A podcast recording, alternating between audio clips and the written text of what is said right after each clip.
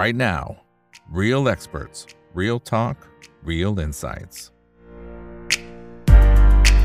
สวัสดีครับสวัสดีเพื่อนๆนักลงทุนทุกคนนะครับนี่คือ Right Now by อีกบรรพตทุกเรื่องที่นักลงทุนต้องรู้นะครับและสำหรับวันนี้สิ่งที่เราต้องรู้นะครับก็เป็นประจำทุกๆเดือนนะครับที่เราจะเรียนเชิญทั้งสองท่านเข้ามานะครับก็คือทางด้านของพี่เอสนะครับกับทางด้านของพี่อั้นนะครับเข้ามาร่วมพูดคุยนะครับเล่าเรื่องของตัวมุมมองต่างๆนะครับว่าตอนนี้มองอย่างไรมีปัจจัยอะไรเข้ามากระทบบ้างแล้วที่สำคัญนะครับก็จะมีหุ้นเด่นๆนะครับที่นำมาเสนอให้กับเพื่อนๆนักลงทุนได้ไปศึกษาต่อด้วยนะครับว่าจะเป็นอย่างไรนะครับสำหรับเดือนนี้มีหุ้นตัวไหนที่ถือว่าใช้ได้บ้างนะครับเดี๋ยวต้องรอติดตามกันนะครับคนไหนที่เข้ามาแล้วก็ฝากกดไลค์กดแชร์ทุกช่องทางนะครับ Facebook YouTube Twitter Clubhouse ห้อง Overlive Chat แล้วก็ทางฝั่งของ TikTok ด้วยนะครับนะฮะเอาละครับสำหรับในช่วงนี้นะครับพร้อมแล้วนะฮะก็ขอเชิญเลยนะครับพี่อั้นครับคุณพาดลวรรณรัตน์ครับผู้ช่วยกรรมการผู้จัดการฝ่ายวิเคราะห์หลักทรัพย์บริษัทหลักทรัพย์ยนต้าประเทศไทยและ พี เอส ครับคุณกรภัทรวรเชษฐ์ผู้อำนวยการฝ่ายวิจัยและบริการการลงทุนกลยุทธ์การลงทุนจากบริษัทหลักทรัพย์กรุงศรีพัฒนสินจำกัดมหาชนนะครับสวัสดีครับสวัสดีทั้งสองท่านนะครับสวัสดีครับพี่ครับสวัสดีเจ้าหญิงนะครับผมสวัสดีเจ้าชายนะครับครับผมมีหลายคนทักทายเข้ามาแล้วนะครับบอกว่ารอฟังเจ้าชายเจ้าหญิงอยู่นะโอเคสวัสดีครอบครัวตัวอด้วยนะครับเจอกันเป็นประจำทุกเดือนเลยนะครับคุณสุนีคุณมินินะครับคุณต้องเข้ามาด้วยนะครับทักทายเพื่อนๆนะครับคุณฟามิโก้นะครับอ่าโอเคนะครับสำหรับในช่วงแรกเดี๋ยวให้พี่อั้นเปิดก่อนเลยนะครับอาจจะทั้งสองประเด็นคือในภาพรวมโทนโทนสำหรับเดือนนี้เป็นยังไงนะหลังจากที่จริงๆพอฟอร์มรัฐบาลปั๊บมันก็ดูเหมือนจะดีขึ้นมาแต่ดูเหมือนวันสองวันนี้แหมสารวันเตี้ยลงเหมือนกันนะฮะนะรวมถึงพี่ฝรั่งยังไงครับเนี่ยแหมเล่นขายตลอดทางเลยนะครับใช่ครับคุณอีกก็ตลาดหุ้นไทยเนี่ยเริ่มมีความหวังขึ้นมาตั้งแต่ช่วงวันที่ยี่สิบสองสิงหาคมนะที่เรามีการทราบผลการเลือกนายกรัฐมนตรีท่านใหม่ก็คือคุณเศรษฐานะครับแต่ว่าดูเหมือนกับฟันโฟลจะไม่ค่อยต่อเนื่องสักเท่าไหร่คือเหมือนเป็นลักษณะฟันปลามีซื้อมีขายสลับกันนะครับแต่อย่างไรก็ตามเนี่ยอันยังเชื่อว่าแนวโน้มของตลาดหุ้นไทยในเดือนกันยายนเนี่ยมีโอกาสที่จะขึ้นไปทดสอบบริเวณ หนึ่งพันห้าร้อยเก้าสิบ ถึง หนึ่งพันหกร้อย จุดนะครับช่วงนี้อาจจะเป็นช่วงของการปรับช่วงของการขยับสักเล็กน้อยแต่แนวโน้มโดยรวมเนี่ยต้องบอกว่าตลาดหุ้นไทยเนี่ยเริ่มที่จะดีขึ้นตั้งแต่เดือนสิงหาละนะครับเดือนสิงหาเนี่ยเรากลับมาปรับตัวขึ้นได้สักประมาณ ศูนย์จุดหกเปอร์เซ็นต์ เทียบกับภูมิภาคเนี่ยที่ส่วนใหญ่ปรับตัวลงเฉลี่ยนะฝั่งอเมริกาก็สัก สองเปอร์เซ็นต์ จีนฮ่องกงสักประมาณเอ่อ สี่ถึงห้าเปอร์เซ็นต์ นะครับแต่ว่าสาเหตุที่เราเริ่มดีขึ้นในเดือนสิงหาคมเนี่ยมันเกิดจากเดือนหกเดือนเจ็ดแล้วก็เดือนห้าเนี่ยเราค่อนข้างแย่ดังนั้นภาพในเดือนกันยายนเนี่ยอันยังเชื่อว่าตลาดหุ้นไทยยังมีแนวโน้มที่จะ Outperform ทั่วโลกได้สาเหตุหลักๆก็คือเรา Underperform เยอะ Year to date ยังติดลบอยู่และปัจจัยที่ทุกท่านรอคอยเนี่ยก็จะเป็นเรื่องของปัจจัยในประเทศเป็นหลักนะครับไม่ว่าจะเป็นการประชุมครม.นัดพิเศษในวันพรุ่งนี้นะครับเราคาดว่าเราจะผ่านการประชุมครม.ในวันพรุ่งนี้เนี่ยอย่างอย่างน้อยเนี่ยสื่อต่างๆต้องมีการรายงานและว่ามาตรการต่างๆที่ทำให้ตลาดหุ้นในสัปดาห์นี้เนี่ยอาจจะหยุดชะงักลงนะครับเพราะว่ารอดูเรื่องค่าลดค่าน้ำมันค่าไฟฟ้านะครับรวมทั้งเรื่องของการนำเข้าน้ำมันเสรีเนี่ยรวมทั้งเงินดิจิทัลเนี่ยจะมีรายละเอียดอย่างไรดังนั้นสัปดาห์หน้าเนี่ยอันเชื่อว่าเป็นสัปดาห์ที่ชูโรงสำหรับตลาดหุ้นไทยเลยเรื่องของการแถลงนโยบายของรัฐบาลนะฮะในวันที่สิบเอ็ดกันยายนรวมทั้งการประชุมครม.นัดแรกในวันที่สิบสองกันยายนนะครับดังนั้นแม้ว่าต่างชาติจะเอ่อซื้อซื้อขายขายเนาะยังไม่ได้มาแบบยาวๆต่อเนื่องแต่คิดว่าสัปดาห์หน้าเนี่ยน่าจะมีลุ้นละว่าถ้านโยบายที่ประกาศออกมาโดนใจและเรียกความเชื่อมั่นได้ว่าเศรษฐกิจไทยจะกลับมาขยายตัวก็จะทำให้ต่างชาติเอ่อกลับเข้าสู่ตลาดหุ้นไทยอย่างต่อเนื่องได้เช่นกันนะครับดังนั้นช่วงเนี้ยที่เป็นการปรับฐานคิดว่าเป็นจังหวะในการสะสมหุ้นนะฮะโซนที่หนึ่งพันห้าร้อยห้าสิบบวกลบตรงนี้เนี่ยยังคิดว่าเป็นแนวรับที่น่าสนใจนะครับส่วนปัจจัยต่างประเทศในเดือนกันยายนเนี่ยอันก็คิดว่าเป็นอีกเดือนหนึ่งที่ถือว่าเป็นหัวเลี้ยวหัวต่อที่สำคัญของเรื่องเงินเฟ้อนะครับรวมทั้งนโยบายการเงินของเฟดนะครับว่าเฟดเนี่ยจะคงดอกเบี้ยยาวไหมสำหรับการประชุมทุกครั้งที่เหลือของปีนี้นะครับหรือว่าจะมีการสลับขึ้นอีกสักหนึ่งครั้งนะครับเพราะฉะนั้นสัปดาห์หน้าเนี่ยนอกจากเรื่องของปัจจัยการเมืองในประเทศเรื่องเงินเฟ้อสหรัฐก็สำคัญเช่นกันจะรายงานในวันพุธที่สิบสามกันยายนตลาดคาดเพิ่มขึ้นสักประมาณ สามจุดสี่เปอร์เซ็นต์ year on year นะส่วนการประชุมเฟดในวันที่ยี่สิบกันยายนเนี่ยเราคาดว่าเฟดน่าจะคงดอกเบี้ยที่ ห้าจุดห้าเปอร์เซ็นต์ นะฮะแล้วก็แล้วก็ช่วงปลายเดือนกันยายนเนี่ยก็จะเป็นเรื่องของการเข้าสู่ Golden Week ของ ประเทศจีนนะอันนี้น่าจะเป็นบวกกับตลาดหุ้นไทยเพราะว่ามาตรการต่างๆที่ภาครัฐเตรียมจะใช้เรื่องของฟรีวีซ่าเนี่ยจะค่อนข้างหนุนทีเดียวนะครับอันมีสถิติมาให้ดูกันสักเล็กน้อยนะครับสำหรับภาพรวมของตลาดหุ้นสหรัฐในเดือนกันยายนนะครับคุณอีกจะเห็นได้ว่าเดือนกันยายนปกติเนี่ยมันมักจะเป็นแดงเถือกไม่ค่อยสดใสนักสำหรับตลาดหุ้นทั่วโลกนะครับอย่างสหรัฐเนี่ยสิบปีย้อนหลังละกันก็ลองดูจากหน้าจอท่านนะว่ามันแดงจะเป็นส่วนใหญ่นี่คือ เอส แอนด์ พี ห้าร้อย นะครับอันนี้คือ Nasdaq Nasdaq นี่ก็ลบมากกว่า เอส แอนด์ พี ห้าร้อย นิดนึงเพราะมันผันผวนมากกว่าส่วนตลาดหุ้นไทยโดยปกติเดือนกันยาก็อาจจะไม่ใช่เดือนที่ดีเช่นกันนะเพราะว่าก่อนหน้าสี่ปีเนี่ยเราก็ลดติดติดต่อกันทุกปีนะครับแต่ปีนี้เชื่อว่ามันมีความพิเศษหรือว่ามีความแตกต่างเพราะว่าการที่เรา Underperform มาในเดือนห้า หก เจ็ดเดือนแม้ว่าโดยปกติอุณหภูมิการลงทุนทั่วโลกจะไม่ค่อยดีแต่ของไทยเราปีนี้อันเชื่อว่ามีลุ้นปิดเขียวนะครับเราไม่น่าจะทำสถิติติดลบห้าปีติดนะสำหรับสำหรับปีนี้นะครับเพราะฉะนั้นก็เดี๋ยวมาลุ้นกันส่วนสาเหตุว่าทำไมเดือนกันยามักจะไม่ค่อยดีเนี่ยเอ่ออันว่าส่วนหนึ่งมาจากเรื่องของ เอ็กซ์ ดี นะครับเพราะว่าพอมี เอ็กซ์ ดี เนี่ยมันก็จะทำให้ตลาดหุ้นมันเหมือนมีการผ่อนแรงไปไปสักบ้างนะครับเพราะฉะนั้นโดยสรุปเดือนกันยาคิดว่าตลาดยังไต่ขึ้นได้ต่อรอความชัดเจนของการแถลงนโยบายนะครับแล้วก็แนวโน้มโดยรวมจะเป็นอีกเดือนหนึ่งที่ไทยจะดีกว่าทั่วโลกหรือว่าเรียกว่าเราเป็น Outperformer ได้ครับคุณอีอืมอืมครับอ่าพี่เอสคิดว่าจะไปในทำนองเดียวกันไหมครับว่าน่าจะมีโอกาสทำลายสถิตินะพอเห็นสถิติเมื่อกี้แดงเถือกนี่หืมใจแป้วไปนิดนึงนะครับอ่าเดี๋ยวรบกวนพี่เอสแชร์ตัวหน้าจอขึ้นมานะครับนะครับอ่าแล้วก็ฝั่งของต่างชาตินะครับอ่ามาแล้วครับว่าขอคอมเมนต์หน่อยนะครับว่าเอาทำยังไงดีนะพี่แกถึงจะกลับมาครับจริงๆเดือนนี้เรามองเป็น marching forward นะครับก็ชัดเจนว่าเอ่อเรามองภาพค่อนข้างเป็นบวกแหละนะครับประเด็นด้านเอ่อการเมืองก็น่าจะเดินหน้านะครับก็เอ่อเรื่องของตัวภายในประเทศนะครับกับเรื่องต่างประเทศในในเดือนนี้นะครับจริงๆคุณพาดลนะครับได้มีการได้เรียงแล้วว่าประเด็นหลักในเดือนนี้เราต้องตามอะไรบ้างนะครับคีย์หลักในเดือนนี้นะครับให้ตามตัวเลขเศรษฐกิจจีนสำคัญมากนะครับเพราะว่าต้องดูแรงส่งนะครับว่ามันมีสัญญาณดีขึ้นมากน้อยแค่ไหนนะครับซึ่งตัวเลขที่มีการรีพอร์ตมาล่าสุดเนี่ยต้องบอกว่าหลายตัวมีสัญญาณกระเตื้องขึ้นนะครับรายงานเบดบุ๊กของจีนอิมพลายภาพว่าภาพของตัวรีเทลเซลในเดือน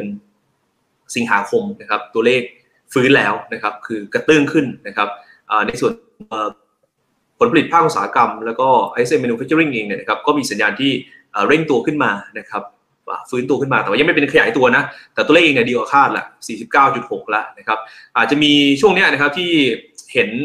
ชะลอตัวลงมาหน่อยก็คือภาคบริการนะครับภาคบริการทั้งโลกเองเนี่ยเริ่มแผ่วลงมาบ้างนะครับก็เป็นอะไรที่ต้องตามดูนะครับโครงสร้างสินจีนโดยรวมส่วนตัวประเด็นอีกเรื่องนึงก็อาจจะเป็นวันที่สิบห้านะครับสิบห้าที่ผมไม่ได้ใส่ไว้ก็เป็นการรีบาลานซ์ของตัวฟุตซี่นะครับหุ้นไทยเนี่ยตะกร้ารวมน่าจะถูกเพิ่มน้ำหนักนะครับรอบนี้ประมาณสัก สี่สิบถึงหกสิบ ล้านเหรียญเนี่ยนะครับตัวเลขตะกร้าเป็นเน็ตบายนะครับเข้ามาก็ถือว่าจริงๆในภาพรวมประเด็นต่างประเทศเองเนี่ยนะครับเราจะจับตาในเรื่องตัวจุดที่นโยบายการเงินสหรัฐเองนะครับจะเริ่มนิ่งหรือเปล่าถ้านิ่งตลาดจะรีแอคชั่นดีขึ้นงั้นตลาดเองจะตามดูตัวเลขเศรษฐกิจของสหรัฐในช่วงปลายสัปดาห์นิดหนึ่งแล้วก็เงินเฟ้อที่คุณพาดลได้เรียงไปนะครับวันที่สิบสามนะครับส่วนจีนก็จะเป็นโมเมนตัมบวกสำหรับเอเชียนะครับถ้าภาพรวมนะครับของตัวเลขมันค่อยๆกระเตื้องขึ้นเพราะฉะนั้นผมมองตลาดยังไงในในเดือนนี้นะครับมองคล้ายๆกันว่าเราน่าจะมีโอกาสนะหลังจากที่เราขึ้นมาเทส หนึ่งพันห้าร้อยแปดสิบ แล้วและมีการพักตัวลงมาบ้างเนี่ยเราน่าจะเห็นระดับประมาณสัก หนึ่งพันหกร้อย นะครับหรือว่าอาจจะขยับไปได้หน่อยแถวหนึ่งพันหกร้อยยี่สิบ หนึ่งพันหกร้อยสามสิบเท่านั้นนะครับเป็นภาพที่เราประเมินไว้เอ่อเรื่องแรกนะครับคีย์คือเราเชื่อว่าเฟดเองเนี่ยนะครับน่าจะคุมเงินเฟ้อได้แล้วนะครับแล้วก็มีโอกาสสูงนะครับที่การรายงานเงินเฟ้อเองเนี่ยจะเห็นตัวเลขเอ่อ ซี พี ไอ month on month นะครับอยู่ในกรอบประมาณสัก ศูนย์จุดสองเปอร์เซ็นต์ นะครับเป็นเดือนที่สามติดต่อกันนะครับเพราะฉะนั้นช่วงนี้ก็จะเป็นช่วงที่เฟดน่าจะเลือกตรึงดอกเบี้ยนะครับเอ่ออันที่สองเองเนี่ยนะครับมันเป็นเทรนด์ของตัวสหรัฐยุโรปเองเนี่ยนะครับไปดูโครงสร้างเกี่ยวกับภาคแรงงานโดยรวมมันแผ่วลงแต่การแผ่วลงเนี่ยทำให้มีความเชื่อมั่นต่ออินเฟลชันที่น่าจะลดลงนะครับในระยะถัดไปเพิ่มมากขึ้นแต่ว่าขาตัว ไอ เอส เอ็ม Manufacturing เนี่ยจะเริ่มดีดขึ้นมานะครับหลายประเทศยังไม่ได้กลับมาเป็นระดับขยายตัวหรอกแต่ตัวเลขสัญญาณตัวฝั่งภาคการผลิตเนี่ยมันมีสัญญาณที่ ฟื้นตัวดีขึ้นกว่าที่คิดนะครับนี่เป็นตัวที่ทำให้สีของสหรัฐยุโรปเองยังประคองตัวได้นะครับแล้วเรื่องสุดท้ายคือผมคิดว่าอัพไซด์เนี่ยอยู่ที่จีนนะครับเราค่อนข้างมองจีนบวกนะครับว่าสิ่งที่เรากังวลกันเนี่ยนะครับมันเป็นตัวเลขชุดข้อมูลที่ reflect ก่อนหน้ามาตรการทั้งหมดเลยนะครับเดี๋ยวเรามีภาพหนึ่งที่จะโชว์ให้ดูว่ามาตรการของจีนเองนะครับได้ทำให้ตัวสีเนี่ยค่อยๆกระเตื้องขึ้นนะครับอันนี้ก็เป็นที่มาว่าปัจจัยภายนอกโดยรวมเรามองว่าเป็นบวกกับการลงทุนในในเดือนนี้นะครับแล้วบ้านเราก็คือเรื่องนโยบายของภาครัฐนะครับที่จะออกมาสร้างแรงกระตุ้นนะครับต่อการบริโภคภาคบริการในช่วงปลายปีนะครับให้จุดติดอันนี้น่าจะเป็นจุดที่ทำให้ตลาดเองเนี่ยเล่นกับภาพบวกไปก่อนครับผมอันนี้ก็เป็นภาพของการลงทุนในเดือนนี้ครับผมอืมอืมครับอ่าโอเคนะครับอ่ามีหลายท่านทักทายเข้ามาแล้วถ้าแมนยูได้ประตูขึ้นนำนะฮะเกมน่าจะไม่เป็นแบบนี้อ๋อแล้วครับโอเคครับเอ่ออ่าอ่าเดี๋ยวขอดูหน่อยนะครับท่านนี้บอกว่าโอ้นี่นะครับอีชินะครับของพี่เอสน่าจะเดือนที่แล้วหรือเปล่า สองถึงสาม เดือนที่แล้วใช่ไหมพี่เอสนะครับก็ขึ้นมาได้ค่อนข้างจะโดดเด่นเดือนที่แล้วใช่ไหมครับขึ้นมาค่อนข้างจะโดดเด่นเลยทีเดียวนะครับเอ่อโอเคนะครับอ่ะงั้นเดี๋ยวเดี๋ยวเอาเอาหุ้นเด่นๆก่อนแล้วกันนะครับแล้วเดี๋ยวเรามาเก็บตกกันนะครับว่าเป็นอย่างไรนะฮะอ่ะงั้นเดี๋ยวเริ่มจากพี่อั้นก่อนนะครับสำหรับตัวแรกมาได้เลยนะครับครับหุ้นเด่นเดือนกันยายนที่อั้นเลือกมาในวันนี้นะครับอั้นเชื่อว่าธีมหลักๆเนี่ยของหุ้นโรงพยาบาลขนาดไซส์กลางไซส์เล็กที่มีสัดส่วนรายได้จากโควิดเยอะๆเนี่ยอั้นเชื่อว่าถึงรอบของการลงทุนละนะสาเหตุว่าทำไมถึงรอบเหมือนการลงทุนเพราะว่าหุ้นที่มีรายได้จากโควิดเนี่ยกำไรมันดรอป year on year ตั้งแต่ไตรมาสสามปีหกสิบห้าที่ผ่านมานะครับเพราะว่าฐานปีหกสิบสี่เนี่ยสูงมากแล้วก็ไตรมาสสี่ไตรมาสหนึ่งไตรมาสสอง หกสิบสี่ก็สูงเพราะว่าได้ประโยชน์เต็มที่จากโควิดดังนั้นหุ้นกลุ่มโรงพยาบาลที่เป็นไซส์เล็กเนี่ยเอ่อจะเห็นได้ว่าราคาหุ้น Underperform หุ้นโรงพยาบาลที่เป็นต่างสัดส่วนต่างชาติสูงมาสักระยะหนึ่งแล้วนะครับแต่ว่าไตรมาสสามที่จะถึงเนี้ยจะเป็นไตรมาสแรกในรอบสี่ไตรมาสที่โรงพยาบาลที่เป็นไซส์กลางเล็กที่มีสัดส่วนรายได้จากโควิดเยอะๆก่อนหน้าซึ่งหายไปในช่วงตั้งแต่ไตรมาสสามปีก่อนกำไรจะกลับมาโตเยียๆแล้วครับเพราะฉะนั้นด้วยโมเมนตัมที่กำไรเขาจะกลับมาโตเยียอนเยียเนี่ยอันเชื่อว่าจะทำให้หุ้นโรงพยาบาลไซส์กลางเล็กค่อยๆกลับมาเพอร์ฟอร์มนะครับเราเลือกตัวของ อี เค เอช นะฮะเนี่ยราคาเป้าหมายสิบบาทแปดสิบสตางค์สาเหตุว่าทำไมถึงเลือกตัว อี เค เอช เนี่ยอันเชื่อว่าเอ่อเขามีจุดเด่นหลายด้านนะครับไม่ว่าจะเป็นเรื่องของผลประกอบการไตรมาสสามที่จะกลับมาโต year on year ซึ่งอันนั้นจะเป็นภาพรวมของทั้งเซกเตอร์โรงพยาบาลกลางเล็กเลยที่จะช่วยหนุนกำไรขึ้นไปนะฮะรวมทั้งเรื่องของมาตรการฟรีวีซ่าของภาครัฐนะเพราะว่า อี เค เอช เนี่ยเขามีจุดเด่นที่ธุรกิจ ไอ วี เอฟนะครับซึ่งเป็นธุรกิจที่น่าจะเติบโตได้อย่างโดดเด่นในช่วงครึ่งปีหลังนะครับสาเหตุว่าทำไมนะสาครึ่งปีหลังของปีนี้ ไอ วี เอฟ ของ อี เค เอช น่าจะโดดเด่นโดยเฉพาะยิ่งถ้าได้แรงหนุนจากเรื่องของฟรีวีซ่าเพราะว่าปีหน้าเนี่ยเป็นปีมังกรทองนะคุณอีกปีมังกรทองเนี่ยเท่าที่เราคุยกับทางด้านผู้บริหาร อี เค เอช เนี่ยเขาบอกว่าตอนนี้เนี่ยจำนวนคิวของลูกค้าจีนที่รอทำ ไอ วี เอฟ เนี่ยเพิ่มขึ้นสูงมากนะครับเพราะว่าถ้าจะมีบุตรในปีหน้าก็หมายความว่าต้องรีบทำ ไอ วี เอฟ ตั้งแต่ปีนี้ซึ่งโดยความเชื่อของพี่น้องชาวจีนเนี่ยปีมังกรทองเป็นปีที่เขาอยากจะมีลูกนะครับดังนั้นจำนวนเคสการทำ ไอ วี เอฟ ของตัว อี เค เอช เนี่ยจะเพิ่มขึ้นจากปีที่แล้วที่สามร้อยเคสจะเพิ่มขึ้นเป็นห้าร้อยเคสในปีนี้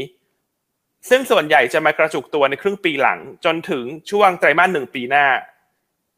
นะครับดังนั้นอันเชื่ออันเลยเชื่อว่าการที่กำไรของ อี เค เอส จะกลับมาโต year on year นะฮะเป็นปีของมังกรทองที่ทำให้ธุรกิจ ไอ วี เอฟ เนี่ยเติบโตโดดเด่นแล้วก็เป็นธุรกิจที่มี gross margin ค่อนข้างสูงด้วยนะครับรวมทั้งแผนการเติบโตระยะยาวเนี่ยเป็นอีกเรื่องหนึ่งที่เราพิจารณานะเพราะว่า อี เค เอส เนี่ยเอ่อนอกจากจะเด่นเรื่องของ ไอ วี เอฟ เนี่ยก็มีไปทำธุรกิจใหม่นะก็คือเป็นโรงพยาบาลสำหรับช่วงสุดท้ายของการใช้ชีวิตนะครับที่เขาใช้แบรนด์ของโรงพยาบาลคูนนี่แหละนะอันคิดว่าตรงนี้มันจะสอดรับไปกับแนวโน้มของโครงสร้างประชากรไทยที่เป็นกลุ่มผู้สูงอายุมากขึ้นนะครับฐานะการเงินของ อี เค เอช ก็แข็งแกร่งนะครับราคาหุ้นเนี่ยเห็นได้ว่าปรับตัวลงมาอย่างต่อเนื่องหลังจากสถานการณ์โควิดคลายตัวนะตอนนี้ซื้อขายที่ พี อี ประมาณยี่สิบเจ็ดเท่าต่ำกว่าค่าเฉลี่ยย้อนหลังของตัวเขาเองนะฮะย้อนหลังไปห้าปีที่ประมาณสามสิบห้าเท่านะครับ เพราะฉะนั้นโดยรวมๆเนี่ยเราเลยคิดว่า อี เค เอส เนี่ยมีหลายปัจจัยบวกที่รออยู่ในเดือนกันยายนนะครับก็อาจจะเริ่มจากการฟรีวีซ่าของรัฐบาลเนี่ยอันเชื่อว่าคนก็จะมองหาละว่าหุ้นใดที่จะได้ประโยชน์จากนโยบายฟรีวีซ่าโดยเฉพาะยิ่งพี่น้องชาวจีนจะกลับเข้ามาค่อนข้างเด่นนะครับก็เลยเลือกตัว อี เค เอส ในหลายๆธีมที่ดูน่าสนใจในเดือนกันยายนครับอืมอืมครับอ่ะอย่างอย่างสภาวะเศรษฐกิจจีนที่โอเคเราอาจจะรอความคาดหวังเหมือนที่ บี เอส บอกว่าเดี๋ยวจะมีมาตรการกระตุ้นอะไรก็ตามแต่ว่าถ้าเอาณนาทีนี้ณตอนนี้ครับมันก็ยังดูยังดูอึมครึมอยู่ครับพี่อั้นไม่แน่ใจว่าคนที่ที่เขาจะสามารถอ่ะบินมาพอฟรีวีซ่าปั๊บอ่ะคนจีนมาปั๊บมาทำนู่นนี่นั่นนะฮะมันน่าจะมันน่าจะล้นทะลักมากน้อยแค่ไหนยังไงหรือมันก็น่าจะเป็นกลุ่มที่มีกำลังซื้อสูงถูกไหมฮะคนที่เขาจะทำ ไอ บี เอฟ ตรงนี้ก็ไม่น่าจะกระทบอยู่แล้วใช่ครับอันคิดว่ากระทบอาจจะไม่ได้เยอะเพราะว่าเนื่องจากมันเป็นธุรกิจที่มีความจำเป็นนะคุณอีกแล้วก็คนที่จะทำเนี่ยเขาก็คงเลือกละว่าเขาจะทำในประเทศหรือว่าทำที่เมืองไทยซึ่งที่เมืองไทยเนี่ยต้องบอกว่าเป็นเป็นประเทศที่ได้รับความนิยมมากจากพี่น้องชาวจีนนะและการที่เป็นฟรีวีซ่าเนี่ยอันว่าข้อดีก็คือก่อนหน้าเนี่ยจะมีชาวจีนอาจจะอยากมาแต่อาจจะวีซ่าสมมติเราขอมาวีซ่ามาพร้อมกันสี่คนถูกไหมฮะถ้าไม่ผ่านคนหนึ่งเนี่ยคือเขายกเลิกหมดเนอะสไตล์คนจีน oh. แต่พอฟรีวีซ่าเขามาได้ทันทีนะเชื่อว่าตรงนี้จะเป็นตัวช่วยหนุนแล้วก็คนที่ทำ ไอ บี เอฟ นั้นคิดว่าราคาจะเป็นเรื่องรองเนอะเพราะว่าการที่เราจะรอปีมังกรทองวนกลับมาเนี่ยมันต้องรออีกครั้งหนึ่งมันใช้เวลานานนะครับเพราะฉะนั้นก็เลยคิดว่าอาจจะไม่ใช่เป็นตัวเลือกในการตัดสินใจเนอะสำหรับเรื่องของเศรษฐกิจอาจจะเป็นเรื่องของวัฒนธรรมประกอบด้วยครับคุณอีกอ่าครับโอเคครับขอบคุณครับโอเคพี่อ้วนมาด้วยนะครับสวัสดีพี่น้องตระกูลอครับโอเคอ่าฉะนั้นมาถัดมานะครับมาดูที่ พี เอส ตัวแรกกันนะครับครับเมื่อกี้มีน้องเข้ามาชวนเตะบอลอ๋อเหรอฮะเออโอ้กำลังกำลังไลฟ์อยู่นะครับจริงๆผมชอบชอบวิธีการโกงคุณคุณพาดลมากนะครับเออต้องบอกเป็นธีมที่น่าสนใจมากนะสำหรับตัวเอ่อตีมังกรทองนะครับอันนี้เป็นผลตอบแทนเดือนที่แล้วนะครับผู้หลายๆตัวถือว่า performance ค่อนข้างดีนะครับก็ถือว่าโชคดีนะครับที่พอร์ตลงทุนเดือนที่แล้วเนี่ยนะครับค่อนข้าง Outperform นะครับส่วนเดือนกันยายนนะครับต้องบอกว่าธีมของเราเนี่ยก็จะมาในภาพของตัวเหมือนเหมือนเหมือนคุณคุณอั้นเลยนะครับก็คือลิงก์กับตัวภาคบริการนะครับแล้วก็อิงกับสีจีนแล้วก็มาตรการกระตุ้นของภาครัฐนะครับเพราะฉะนั้นจะเห็นว่าชุดหุ้นของเราเนี่ยจะเชื่อมโยงกับโอกาสในการฟื้นตัวสีจีนเยอะนะครับก็จะมีพวกท่าอากาศยานนะครับเป็นด่านแรกนะครับของอุตสาหกรรมท่องเที่ยวนะครับโรงแรมอย่างตัวเอราวัณนะครับแล้วก็ภาคบริการนะครับอย่างตัว ซี พี ไอ Extra นี่ก็วางไว้จากเดือนก่อนด้วยนะครับแล้วก็เราชอบตัวธุรกิจที่มันเชื่อมโยงกับจีนนะครับเราคิดว่าสัญญาณการฟื้นตัวเนี่ยกำลังจะมาก็จะเป็นพวก เอส ซี จี พี Packaging ไอ วี อาร์ นะครับแล้วก็นิคมอย่างตัว ดับเบิลยู เอช เอ แล้วก็ในส่วนตัวเอ่อ Digital Tech Consulting ตัว Barrier แปด นะครับอันนี้เป็นหุ้นเจ็ดตัวนะครับในเดือนกันยายนที่อยากให้ทุนเองเนี่ยลองมาทำกันบ้านดูนะครับผมคิดว่ามีโอกาสเอา Outperform ตัวแรกนะครับที่เราเลือกนะครับเอ่อคือตัวท่าอากาศยานนะครับก็ต้องบอกว่าเอ่อเป็นธีมเดียวกันนะครับธีมเดียวกันก็คือเรามองว่ามาตรการกระตุ้นการท่องเที่ยวของเราเนี่ยน่าจะมาในช่วงเอ่อก่อน Golden Week นะครับสิ้นเดือนนี้นะครับแล้วก็สร้างแรงหนุนเชิงบวกให้กับเศรษฐกิจไทยในช่วงปลายปีมีโอกาสที่จะเห็นนักท่องเที่ยวนะครับเข้ามาหนุนในเรื่องภาพบริการและก็การบริโภคโดยรวมให้เร่งขึ้นนะครับเป็น sentiment นะครับต่อโอกาสในการเติบโตในปีหน้าที่จะเร่งตัวขึ้นนะครับนี่น่าจะเป็นแผนหลักของรัฐบาลนะครับโครงสร้างตัว earning เองเนี่ยต้องบอกว่าเอ่อ เอ โอ ที เนี่ยกำลังฟื้นตัวขึ้นต่อเนื่องนะครับแล้วก็อย่าลืมภาพหนึ่งว่าในส่วนตัวช่วงเดือนกันยายนเนี่ยนะครับจะมีการเปิด satellite terminal นะครับซึ่งเป็น soft launch ออกมาก่อนแล้วก็เต็มรูปแบบก็น่าจะเป็นช่วงไตรมาสสี่นะครับเพราะฉะนั้นเรากำลังจะมีท่าอากาศยานที่สามารถรองรับนะครับปริมาณนักท่องเที่ยวได้มากกว่าเดิมนะครับจากสี่สิบถึงสี่สิบห้าล้านรายแบบแน่นๆเนี่ยนะครับเราจะมีศักยภาพระดับประมาณสักหกสิบห้าล้านรายนะครับอันนี้ก็เป็นคีย์ของตัว เอ โอ ที แล้วก็ในเชิงตัว valuation พี อี เนี่ยนะครับถ้าดูทิศทางกำไรปีหน้านะครับต้องบอกว่า พี อี ต่ำกว่าค่าเฉลี่ยสามสิบแปดเท่าเทียบกับสี่สิบถึงสี่สิบห้าเท่านะครับเอ่อถ้ามาเบรกดาวน์เนี่ยนะครับเราเห็นภาพหนึ่งนะครับที่ผมพูดไปเมื่อกี้เนี่ยว่าโมเมนตัมของตัวภาคบริการนะครับของโลกแล้วก็รวมถึงการท่องเที่ยวเนี่ยมันเริ่มสะดุดในแง่มูลตั้มมัวบ้างนะครับอย่างบ้านเราเองเนี่ยเห็นอัตราเร่งของปริมาณนักท่องเที่ยวเทียบกับ พี โอ ที เนี่ยนะครับขึ้นมาต่อเนื่องเลยแต่ช่วงเดือนแปดเองเนี่ยนะครับตัวเลขสัดส่วนมันเริ่มชะลอลงนะครับตัวนี้แหละนะครับเป็นจุดที่เอ่อเริ่มเห็นว่าเออในแง่มูลตั้มเองเนี่ยมันเริ่มแผ่วๆลงไปมันต้องการการกระตุ้นเข้ามาเพิ่มเติมนะครับแต่รู้ไหมครับว่า ตอนนี้นะครับมันมีอะไรเกิดขึ้นบ้างนะครับหนึ่งก็คือนโยบายของตัวจีนเองนะครับที่เริ่มออกมากระตุ้นนะครับทั้งการบริโภคนะครับทั้งในส่วนการลงทุนแล้วก็ภาคบริการก็คือปล่อยให้นักท่องเที่ยวเองนะครับออกแบบกรุ๊ปทัวร์นะครับในหลายประเทศทั่วโลกได้แล้วด้วยนะครับขณะที่ภาพหนึ่งเองเนี่ยก็คือภายในบ้านเรานี่แหละนะครับที่ต้องดึงนะครับนักท่องเที่ยวจากจีนหรืออินเดียนะครับที่ต้องบอกว่าในแง่ของตัวสัดส่วนเองเมื่อเทียบกับปีสองพันสิบเก้าเนี่ยนักท่องเที่ยวกลุ่มนี้จะอยู่เรโชหรือว่าสัดส่วนประมาณสัก สามสิบสามเปอร์เซ็นต์ นะครับตอนนี้เองเนี่ยนะครับต้องบอกว่ามันอยู่ประมาณสัก สิบเจ็ดถึงสิบแปดเปอร์เซ็นต์ เนี่ยคือมันต่ำกว่าระดับศักยภาพอยู่เยอะนะครับก็เลยเป็นจุดที่หรือว่าทางการคงเห็นแล้วว่าเอ้ยมันบูสต์ได้นะครับในขานี้นะครับเพราะฉะนั้นในภาพรวมเนี่ยมาตรการเองน่าจะเป็นตัวที่อันล็อกนะครับแล้วก็กลุ่มหนึ่งที่ spending เยอะนะครับแล้วก็เข้ามาบ้านเราเนี่ยเกือบๆจะเป็น record high นะอันนี้ให้ดูนิดนึงคือ Middle East หลายคนอาจจะไม่ได้เห็นภาพนะ Middle East ตอนนี้นะครับอีก หนึ่งจุดหนึ่งแสนรายนะครับใช่ผมต้องบอกว่า Middle East เนี่ยจะเป็นกลุ่มที่มีศักยภาพกลุ่มหนึ่งที่จะเร่งขึ้นเพราะฉะนั้นตอบโจทย์นะครับเรื่องตัวกลุ่มภาคบริการอย่างพวกโรงพยาบาลเหมือนกันนะครับว่าเออโอกาสของตัวโรงพยาบาลที่จะเติบโตยาวๆนะครับกับตัวต้องบอกว่าโครงสร้างสามเที่ยวที่มันจะสูงกว่าเดิมมากๆเนี่ยนะครับมีโอกาสเป็นไปได้นะครับเพราะฉะนั้นหุ้นอย่างวายกับชัยที่ที่คุณบรรลุเรียนไปก็ต้องบอกว่าเป็นอะไรที่ผมคิดว่าได้ประโยชน์เชิงบวกนะครับเพราะกลุ่มท่องเที่ยวพวกนี้ก็ถือว่ามีศักยภาพนะครับแล้วก็เข้ามารักษาพยาบาลในบ้านเราด้วยนะครับแต่คีย์ของ เอ โอ ที เนี่ยนะครับให้ดูตรงนี้ครับนะครับอันนี้เป็นคีย์ไอเดียในเชิงกลยุทธ์นะครับเราจะเห็นภาพหนึ่งครับว่ารายได้นะครับรายได้เนี่ยอยู่ประมาณสักหนึ่งหมื่นหนึ่งพันในไตรมาสสองนะครับไตรมาสสามเนี่ยเรามองว่าเอออาจจะเร่งขึ้นมาสักหมื่นสามนะครับสิ่งสำคัญคือในแง่คอสนะครับในแง่คอสเนี่ยมันถึงจุดที่เป็นฟิกคอสแล้วนะครับแถวสี่พันเจ็ดสี่พันแปดไม่ได้เพิ่มขึ้นนั่นหมายความว่าจากจุดนี้ไปเนี่ยไตรมาสสามเนี่ยเข้ามาเยอะเท่าไหร่นะครับมันก็จะวิ่งลงสู่นะครับบอททอมไลน์มากขึ้นฐานกำไรจะเริ่มจำแล้วครับจากเกือบเกือบสองพันในไตรมาสสองนะครับจะเร่งขึ้นเป็น สามพัน นะครับที่เราประเมินไว้ในเบื้องต้นถ้าตัวเลขนักท่องเที่ยวต่างชาติมากกว่านี้ก็ต้องบอกว่ามีโอกาสที่จะสูงขึ้นอีกไม่เลยเป็นภาพครับอีกจากจุดนี้ไปเนี่ยเอ่อ earning ของตัว เอ โอ ที เนี่ยจะเริ่มเร่งแล้วนะครับก็เลยเป็นจุดที่ว่าจะเป็นหุ้น Big Cap ขนาดใหญ่ของบ้านเราตัวหนึ่งที่กลับมานำนะครับดัชนีหุ้นไทยขึ้นนะครับในรอบนี้นะครับแล้วก็โครงสร้างของ earning ปีหน้าเนี่ยต้องบอกเลยว่าเราคาดการณ์นะครับกำไรเนี่ยเป็นการเติบโตระดับสูงนะครับคือปีนี้ปีหน้าเนี่ยปีนี้ฐานต่ำโตมา หนึ่งร้อยเก้าสิบเปอร์เซ็นต์ แต่ปีหน้าเนี่ยนะครับจะโตได้อีก หนึ่งร้อยหกสิบห้าเปอร์เซ็นต์ นะครับเพราะฉะนั้นในเชิงสตรัคเจอร์แบบนี้กำลังจะเข้าสู่ไฮซีซั่นมาตรการกำลังมาจีนเองก็กำลังรีบูตในเรื่องตัวเศรษฐกิจขึ้นมานะครับก็ผมคิดว่าโครงสร้างของตัวหุ้นท่าอากาศยานนะครับมีโอกาสตามดัชนีค่อนข้างสูง Target Price นะครับเราวางไว้ที่ แปดสิบห้าจุดสองห้า นะครับต้องบอกว่ามีอัพไซด์จากตรงนี้ค่อนข้างเยอะอีกอันนึงที่อยากให้ดูนะครับก็คือในช่วงนะครับในช่วงปี สองพันสิบแปด สองพันสิบเก้า เนี่ยนะครับแต่คนจำได้แหละว่าตอนนั้นเนี่ยนักท่องเที่ยวต่างชาติเองก็อยู่ที่ประมาณสักสี่สิบล้านรายนะครับราคาหุ้นก็แปดสิบเอ็ดบาทนะครับเป็นเรคคอร์ดไฮผมคิดว่ารอบนี้จะเป็นรอบที่ โอ ที นะครับวิ่งนะครับแล้วก็เบรกไฮขึ้นไปเพราะตามปกติเนี่ยหุ้นเองไม่ได้รอหรอกว่าปริมาณนักท่องเที่ยวจะสูงนะครั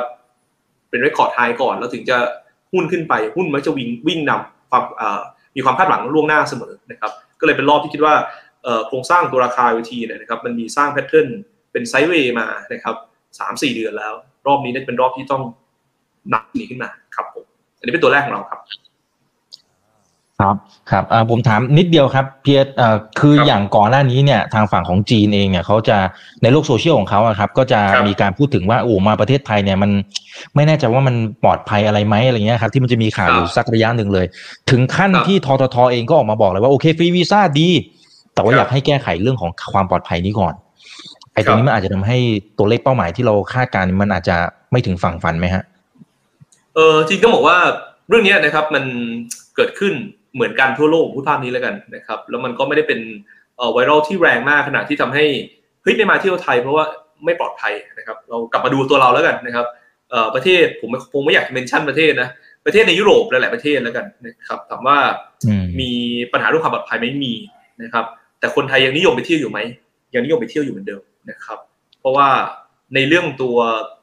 เสน่ห์ของประเทศเนี่ยมันแตกต่างกันนะครับแล้วก็บ้านเราเองเนี่ยนะครับในเชิงตัวกลยุทธ์ผมคิดว่าภาพหนึ่งนะครับตอนนี้เนี่ยนะครับถ้าเรามองว่า เออมันเป็นช่วงที่คนจีนเองเนี่ยอาจจะต้องคิดในเรื่องการเดินทางการท่องเที่ยวนะเพราะว่ามันอั้นมานานนะครับแล้วก็ภาพของตัวเออเขาเรียกว่าอะไรนะปริมาณเนี่ยครับถ้าเราไปดูไฟล์บินนะครับไฟล์บินของจีนเนี่ยที่ผ่านมาเนี่ยยังไม่กลับเป็นปกตินะครับอีกแต่ถ้าเราไปดู projection นะครับผมผมให้ดูถ้าใครมีข้อมูลนะครับจริงๆเรามีข้อมูลแต่เราไม่ได้เอาภาพนี้มาจากเดือนตุลาคมนะครับไปจนถึงเดือนมีนาเมษาปีหน้าเนี่ยเร่งขึ้นนะครับประมาณสัก สามสิบห้าถึงสี่สิบห้าเปอร์เซ็นต์ นะครับคือเบสมันเปลี่ยนใหม่เลยนะครับเพราะว่าเขาก็จะปล่อยกรุ๊ปทัวร์ออกมาเพราะฉะนั้นโครงสร้างของภาคบริการโลกเนี่ยมันจะมีแรงหนุนเรื่องนี้ซัพพอร์ตอยู่นะครับแล้วก็ด้วยความที่สิทธิ์เขาเนี่ยมันมีจุดของการชะลอตัวผมมองบวกเรื่องนึงนะครับว่าพอมันชะลอตัวเนี่ยเวลาที่เขาจะเลือกการท่องเที่ยวเองเนี่ยนะครับเขาน่าจะเลือกที่ที่มาง่ายแล้วก็ค่าของชีพไม่แพงก่อนนะครับผมคิดว่าช่วงปลายปลายปีเนี้ยถ้ารัฐบาลเร่งทำในเรื่องตัวฟรีวีซ่าได้เร็วแล้วก็ทำได้จริงผมคิดว่าจีนเองจะเลือกแถวๆบ้านเราก่อนนะครับก่อนที่จะมองพวกขายุโรปนะครับหรือว่าประเทศอื่นครับอืมครับอ่าโอเคได้ครับอ่าสำหรับตัวแรกนะครับของของพี่อั้นจะเป็น อี เค เอช นะครับอ่าของพี่เอสนะครับเป็น เอ โอ ที นะฮะโอเคมาตัวที่สองได้เลยครับครับตัวที่สองที่อันเลือกมาคือตัวของ ซี เค Power นะครับสาเหตุหลักๆที่เลือกตัว ซี เค Power นะเพราะว่าช่วงนี้เข้าสู่ฤดูมรสุมนะครับไม่ว่าจะฝั่งสหรัฐหรือว่าฝั่งเอเชียเองก็ตามดังนั้นเนี่ยถ้าเราจะหาหุ้นที่เก่งกำไรเรื่องของผลประกอบการที่จะขยับขึ้นอย่างโดดเด่นเนี่ยธุรกิจโรงไฟฟ้าที่มีโรงไฟฟ้าพลังงานน้ำสูงกำไรไตรมาสสามเนี่ยจะโดดเด่นที่สุดเทียบกับโรงไฟฟ้าอื่นๆในกลุ่มนะซึ่ง ซี เค Power เนี่ยหลักๆมีรายได้จากธุรกิจโรงไฟฟ้าพลังน้ำสูงที่สุดในกลุ่มนะครับเราลองไปดูปริมาณน้ำในเขื่อนนะครับไม่ว่าจะเป็นตัวเขื่อนของน้ำงึมสองนะครับหรือว่าเขื่อนของสยบุรีนะเห็นได้ว่าปริมาณน้ำเนี่ยเพิ่มขึ้นอย่างต่อเนื่องนะในเดือนกรกฎาคมนะฮะฐานที่เดือนสิงหาเนี่ยน่าจะขึ้นไปสูงกว่าเอ่อเดือนกรกฎาคมพอสมควรนะครับดังนั้นทั้งสองโรงไฟฟ้าดังกล่าวเนี่ยแน่นอนธุรกิจโรงไฟฟ้าพลังน้ำเนี่ยถ้าเข้าสู่ฤดูมรสุมเนี่ยน้ำไหลแรงนะครับก็จะทำให้การปั่นไฟต่างๆเนี่ยมันทำได้มากกว่าปกตินะครับ ซี เค Power เนี่ยครึ่งปีแรกอาจจะมีผลขาดทุนจากการดำเนินงานนะครับแต่ว่าไตรมาสสามเนี่ยเราประเมินเบื้องต้นนะครับว่ากำไรน่าจะอยู่สักประมาณหกร้อยถึงเจ็ดร้อยล้านบาทเทียบกับครึ่งปีแรกที่ขาดทุนอยู่สักประมาณหนึ่งร้อยล้านเศษๆนั่นหมายความว่ากำไรไตรมาสสามไตรมาสเดียวเนี่ยน่าจะกลบผลขาดทุนในช่วงครึ่งปีแรกได้ทั้งหมดนะครับเพราะฉะนั้นตัว ซี เค Power เนี่ยจะค่อนข้างชัดเจนในแง่ของผลประกอบการไตรมาสสามที่จะโดนที่จะเด่นกว่ากลุ่มโรงไฟฟ้าโดยรวมนะครับขณะที่ดาวไซด์เนี่ยอันคิดว่าค่อนข้างจำกัดนะครับคุณอีกเพราะว่าตัว ซี เค Power เนี่ยซื้อขายที่ Price per Book Value เพียงแค่ หนึ่งจุดหนึ่ง เท่าเท่านั้นเองนะครับก็เป็นระดับลบสอง เอส ดี ค่าเฉลี่ยย้อนหลังห้าปีนะครับขณะที่อีกปัจจัยบวกใหม่ที่ตลาดอาจจะยังไม่ได้พูดถึงมากนักนะครับคือการรุกเข้าสู่ธุรกิจใหม่ๆคือจากเดิม ซี เค Power เนี่ยถ้านักลงทุนได้ติดตามหุ้นตัวนี้เนี่ยเขาก็จะเน้นโรงไฟฟ้าเป็นหลักแต่ว่าตอนนี้เนี่ยเขามีไปทำตัวธุรกิจโซล่าบนหลังคาร่วมกับตัวเบมนะครับโดยจะนำพลังงานไฟฟ้าจากโซล่าเนี่ยมาใช้ในการเดินรถไฟฟ้าครับที่ที่เป็นรถไฟฟ้าที่ทางเบมเขาเป็นคนโอเปเรตอยู่นะครับโดยทางเบมเนี่ยเขาตั้งเป้านะครับว่าจะใช้ไฟฟ้าในการเดินรถไฟฟ้าเนี่ยจากพลังงานสะอาดนะครับที่จะทำร่วมกับ ซี เค Power เนี่ยให้ได้อย่างน้อย สิบเปอร์เซ็นต์ ของการใช้กำลังไฟฟ้ารวมทั้งหมดนะครับซึ่งตรงนี้อันเลยคิดว่าการที่เขามีบริษัทในเครือที่แข็งแกร่งนะครับแล้วก็การที่รุกเข้าสู่ธุรกิจใหม่ๆเนี่ยก็เป็นไปได้ว่าเขาจะกำลังจะมองตัวเองเข้าสู่ไปไปเข้าสู่ธุรกิจพลังงานทางเลือกอื่นๆนอกจากโรงไฟฟ้าตรงนี้เป็นอัพไซด์ที่ยังไม่ได้รวมไว้ในประมาณการกำไรของเรานะครับเพราะฉะนั้นตัวที่สองเนี่ยก็จะเลือกเป็นลักษณะของการเก่งงบสวยนะฮะฝนตกหนักนะชอบตกตอนเย็นด้วยนะฝนตกหนักก็จะคิดถึงหุ้นโรงไฟฟ้าพลังงานน้ำนะฮะก็ ซี เค Power ให้เป้าหมายไว้ที่สี่บาทห้าสิบสตางค์ครับครับอ่าโอเคครับขอบคุณนะครับอันนี้ตัวที่สองนะครับจริงๆมีคำถามเกี่ยวกับ เอ โอ ที เข้ามาแต่เดี๋ยวค่อยวกกลับมาถามตอนท้ายแล้วกันนะครับอ่างั้นไปที่พี่เอสตัวที่สองได้เลยครับครับเดี๋ยวขออนุญาตแชร์แป๊บนึงนะครับตัวที่สองนะครับยังอยู่กับเรื่องของตัวจีนนะครับแล้วก็อันนี้ก็จะเป็นตัว ข้อมูลเสริมนะครับของในส่วนตัวคนที่กังวลจีนนะครับแล้วก็เรื่องการท่องเที่ยวของไทยด้วยนะครับว่าเอ้ยจีนจะเข้ามาหรือว่าสีดูชะลอลงนะครับคือหุ้น เอส ซี จี พี Packaging นะครับผมมองว่าเทรนด์นะครับของการปรับสถานะนะครับในการวางเวอร์ชั่นหุ้นที่ไปกับพวก e-commerce เนี่ยนะครับกำลังจะฟื้นตัวนะครับระลอกใหม่นะครับภาพแรกที่เราเห็นนะครับเราเห็นแล้วล่ะว่าการระบายสต็อกนะครับของตัวเอส ซี จี พี Packaging นะครับในช่วง first half เนี่ยนะครับสต็อกต้นทุนสูงที่โอ้โหกดดันในเรื่อง margin มานานเนี่ยนะครับระบายออกไปหมดแล้วนะครับขณะที่ต้นทุนในช่วงครึ่งหลังเนี่ยเป็นต้นทุนที่ต่ำลงมานะครับแบบนี้สำคัญแล้วก็โอกาสที่เราเห็นต้นทุนสูงเหมือนในช่วงปลายปีที่แล้วหรือต้นปีเนี่ยผมคิดว่าลดน้อยลงไปมากนะครับเพราะว่าราคาพลังงานโดยรวมนะครับที่เป็นตัวเร่งต้นทุนขึ้นมาเนี่ยนะครับคงไม่ได้เป็นภาพที่แย่ขนาดนั้นอีกแล้วนะครับขณะที่ประเด็นที่สองครับที่ทำให้ตัว margin เนี่ยนะครับทางขึ้นนอกจากคอสลงก็คือราคาขายเริ่มมีการทยอยปรับขึ้นได้แล้วนะครับเพราะฉะนั้นในภาพรวมเนี่ยจุดเริ่มต้นของ earning ที่ฟื้นตัวนะครับในปีนี้ก็มองว่ากำไรก็น่าจะเติบโตได้สัก แปดเปอร์เซ็นต์ นะครับเป็น หกจุดสองพันล้านบาทนะครับส่วนปีหน้าเนี่ยจะเป็นปีที่เขากลับมาเบ่งบานนะครับโตระดับประมาณ ยี่สิบห้าเปอร์เซ็นต์ มากกว่าการเติบโตของรายตลาดแน่ๆนะครับแรงหนุนนะครับ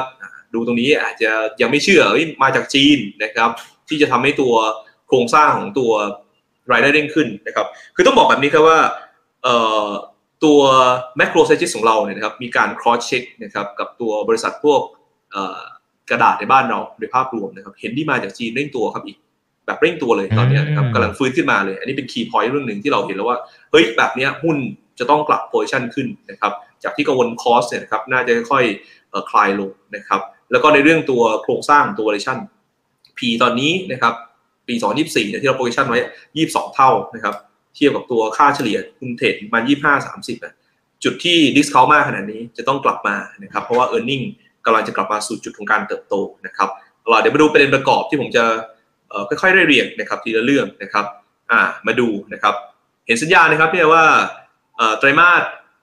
หนึ่งนะครับของปีสองพันยี่สิบสามเนี่ยมาร์จิ้นที่หลายคนกังวลว่ามาร์จิ้นมันต่ำอย่างเลยอ่ะ สิบเจ็ดจุดหก เริ่มกระเตื้องมาหน่อยๆนะครับ สิบแปดจุดสอง คือเรามองว่าโครงสร้างของครึ่งหลังนะครับมาร์จิ้นเองเนี่ยจะเริ่มเร่งตัวขึ้นแล้วครับระดับ สิบเก้าถึงยี่สิบเปอร์เซ็นต์ เนี่ยเป็นอะไรที่คาดหวังได้นะจากสิ่งที่เราได้เรียนไปว่าเออขาตัวรายได้เริ่มปรับราคาขึ้นได้เพราะว่าดีมานด์มันเริ่มมาแบบเร่งตัวแล้วนะครับคอสเนี่ยลงนะครับแบบแบบมีนัยสำคัญนะครับเอาละอีกเรื่องหนึ่งที่หลายคนกังวลนะครับเอ่อคือเรื่องตัวสีจีนนะครับคือมันแย่นะครับมันแย่คือต้องบอกว่าเวลาเราดูตัวเลขเนี่ยเอ่อจุดที่เศรษฐกิจจีนมันแย่เนี่ยเราเริ่มเห็นโมเมนตัมมาตั้งแต่เอ่อการที่เราคาดหวังกับการรีเพนนิ่งนะครับเป็นนับดีมานด์นะครับเร่งตัวไปช่วงกุมภามีนานะครับแล้วมันเริ่มแผ่วตั้งแต่ช่วงสักไปปลายมีนาเมษาพฤษภานะครับมิถุนากรกฎาทั้งหมดนะครับข้อมูลที่ออกมาเนี่ยมันเป็นข้อมูลชุดนะครับก่อนมาตรการทุกสิ่งของจีนมาตรการทุกสิ่งของจีนจริงๆเนี่ยนะครับออกมาในช่วงประมาณปลายเดือนกรกฎาคมเพราะฉะนั้น Impact รวมจะเริ่มมีผลในเดือนสิงหาคมเราเห็นสัญญาณที่กระเตื้องขึ้นนะครับแต่ทำไมนะครับแต่ทำไมเนี่ยเรารู้สึกว่าไม่น่าเชื่อนะครับว่ามันจะมีผลนะครับเพราะว่าในอดีตเนี่ยนะครับจีนเวลากระตุ้นเศรษฐกิจเนี่ยเขาใช้ในเรื่องตัวไม่กลับโปรเจกต์นะครับอินฟราสตรัคเจอร์นะครับประมาณ สิบเปอร์เซ็นต์ ของ จี ดี พี สิบสองเปอร์เซ็นต์ จี ดี พี เราเห็นเม็ดเงินที่ใหญ่มากนะครับที่ออกมาแล้วมันประเมินในเรื่องตัว Impact ต่อตัว จี ดี พี ได้เลยนะครับแต่ถ้าเราจำได้นะครับว่าการเข้ามาเป็นประธานาธิบดีของสีจิ้นผิงเนี่ยนะครับตั้งแต่ Day วันเนี่ยเขาพูดเรื่องหนึ่งเขาเขามองว่าจีนก่อนหน้านั้นเนี่ยทุจริตคอร์รัปชันเยอะนะครับเขามองว่าไอ้การทำโครงสร้างพื้นฐานขนาดใหญ่นะครับที่ทำให้เศรษฐกิจมันโตขึ้นมาแต่ว่าไม่ได้เกิดประโยชน์คนจีนไม่ทำนะครับเพราะฉะนั้นพอเอเป็นแบบนี้นะครับเราไม่ต้องคาดหวังเลยครับว่าไม่กลับโปรเจกต์ของจีนจะเกิดนะครับนโยบายต่างๆจะออกมาเป็นส่วนๆแบบที่เราเห็นนี่แหละนะครับแต่ว่ามันมีศักยภาพมี potential ที่ทำให้จีนเนี่ยกลับมาเติบโตได้นะครับไม่เป็นมาตรการในเรื่องการเข้าถึงนะครับแหล่งเงินทุนนะครับของพวกธุรกิจ เอส เอ็ม อี นะครับหรือมาตรการที่เราเคยพูดคุยกันว่าเขาสนับสนุนตัว Ecosystem นะครับของทั้งประเทศเลยนะครับทั้งในเรื่องตัวชาร์จจิ้งสเตชันนะครับเป็นถึงตำบลถึงท้องถิ่นนะครับมีคาร์พาร์คที่เป็นชาร์จจิ้งนะครับเตียงรองรับอันนี้เป็นตัวที่เข้ามาซัพพอร์ตมาตรการที่เขาสนับสนุนการซื้อรถยนต์ไฟฟ้านะครับในอีกสี่ปีข้างหน้านะครับก็ต้องบอกว่าอินฟราเนี่ยก็ถือว่าเป็นหนึ่งในอินฟรานะครับมาตรการด้านอสังหาริมทรัพย์ที่หลายคนบอกว่าไม่มีนะครับบ้านในจีนเองเนี่ยตกต่ำมานะครับหกเจ็ดปีเพราะว่าควบคุมเข้มงวดการเข้าถึงแหล่งเงินกู้นะครับล่าสุดก็เห็นว่าลดตัวดาวน์เพย์เมนต์นะครับทั้งในส่วนตัว บ้านมือสองนะครับจาก แปดสิบเปอร์เซ็นต์ มา สามสิบเปอร์เซ็นต์ และบ้านมือหนึ่งก็ลดแล้วนะครับจาก สามสิบเปอร์เซ็นต์ เหลือ ยี่สิบเปอร์เซ็นต์ รู้ไหมครับว่าเอ่อหนึ่งเดือนที่ผ่านมาเนี่ยนะครับตั้งแต่มาตรการตรงนี้ออกมาเนี่ยตัวยอดขายบ้านจีนเร่งขึ้นนะครับสองเท่าตัวนะครับเป็นตัวเลขล่าสุดเลยนะครับซึ่งหลายคนเองเนี่ยมองข้ามไปนะครับแล้วก็ในเรื่องตัวการขอความร่วมมือภาคเอกชนนะครับในการลงทุนตัวเลขพวกนี้นะครับมันเยอะแล้วก็เราก็ไม่ไม่ได้ไม่ได้มองว่ามันจะมี impact ต่อสินจีนเท่าไหร่ผมรวมตัวเลขให้ดูแบบนี้ครับว่าจริงๆแล้วเนี่ยแต่ละมาตรการที่ออกมาเนี่ยนะครับในเรื่อง เอส เอ็ม บี รัฐบาลท้องถิ่น อี วี นะครับภาคสังหาริมทรัพย์นะครับแล้วก็การลงทุนเนี่ยจริงๆมันขนาดใหญ่มากนะครับอีก สิบเอ็ดถึงสิบสองเปอร์เซ็นต์ จี ดี พี แล้วนะครับแต่เราถามว่ามันออกมาเนี่ยเราคิดว่าจะทำได้ทั้งหมดไหมนะครับจริงๆถ้าเราตีตรงนี้คือทำได้เต็มที่เต็มศักยภาพเลยเนี่ยจะส่งผลบวกต่อ จี ดี พี เพราะหลายๆมาตรการนี้เนี่ยมันเป็น period สองถึงสาม ปีนะครับมันจะส่งผลต่อ จี ดี พี ของจีนที่เป็น top up ขึ้นมาเนี่ย สามจุดหกเปอร์เซ็นต์ นะครับแต่เราไม่ได้มองเยอะขนาดนั้นเราคิดว่าเต็มที่อ่ะนะครับทำได้สักครึ่งหนึ่งของมาตรการพวกนี้นะครับคือ หนึ่งจุดแปดเปอร์เซ็นต์ ของ จี ดี พี ต่อจีเอ่อต่อปีนะครับที่จีนจะ top up ขึ้นมานั่นหมายความว่าในปีหน้าเนี่ยนะครับเอ่อเอาแค่กระสุนที่ออกมาถึงตอนนี้นะครับน่าจะมี impact นะครับต่อ จี ดี พี จีนได้สัก หนึ่งจุดแปด นะครับก็ต้องบอกว่าผมเชื่อว่าตัวเลขของจีนจะค่อยๆดีขึ้นนะครับเพราะฉะนั้นอยากให้จับตาดูดีๆว่าตัวเลขเองนะครับที่คนเองเนี่ยตอนนี้คือโอเวอร์ลุกแล้วมองข้ามไปแล้วมองว่ายังไงก็ไม่ดีมันจะเริ่มค่อยๆเป็น positive surprise นะครับแล้วถ้าเกิดใครตามตัวเลขเนี่ยไปดู economic surprise เด็กของจีนจริงๆนะครับประมาณสักเอ่อสองซีเควนซ์ล่าสุดเนี่ยตัวเลขออกมาเป็นลักษณะการ positive surprise นะครับอันนี้ก็เป็นภาพที่ผมทำให้ผมคิดว่าเอ่อหุ้นนะครับอุตสาหกรรมบ้านเราอย่างพวกอิงพวกปิโตรเคมีนะครับที่อิงดีมานด์จากจีน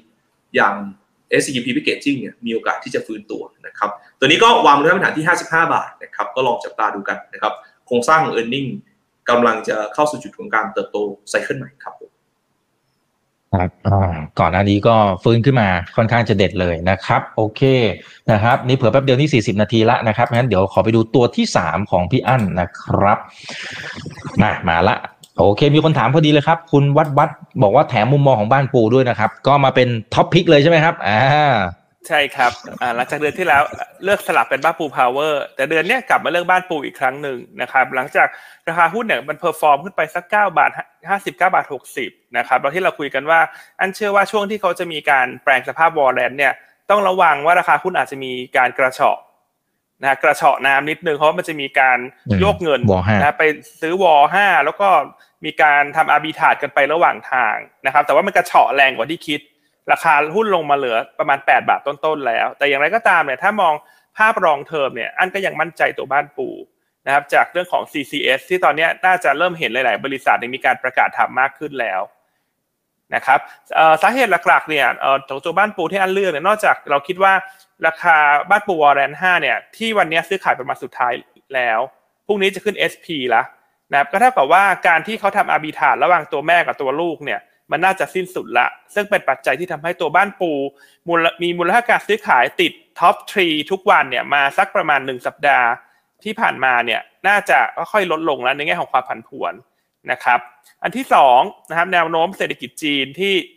น่าจะค่อยๆฟื้นตัวนะครับตามที่เมื่อสักครู่คุณเอ็ดดี้เขาฉายภาพไปแล้วนะครับบ้านปูเนี่ยเป็นอีกตัวหนึ่งที่ได้ประโยชน์นะครับอันคิดก่อนหน้าบ้านปูที่อาจจะอ่อนตัวลงมาเนี่ยอาจจะมาเกิดจากเรื่องของวอร์เรนห้าที่จะมีการแปลงสภาพแล้วก็เศรษฐกิจจีนตัวเลขค่อนข้างแย่แต่ณตอนนี้เนี่ยเราเชื่อว่ามันผ่านจุดบอททอมไปละเพราะว่าจีนออกมาตรการออกมาหลายเรื่องไม่ว่าจะเป็นเรื่องที่เกี่ยวข้องกับภาค property นะฮะตัวของ shadow banking เองก็ตาม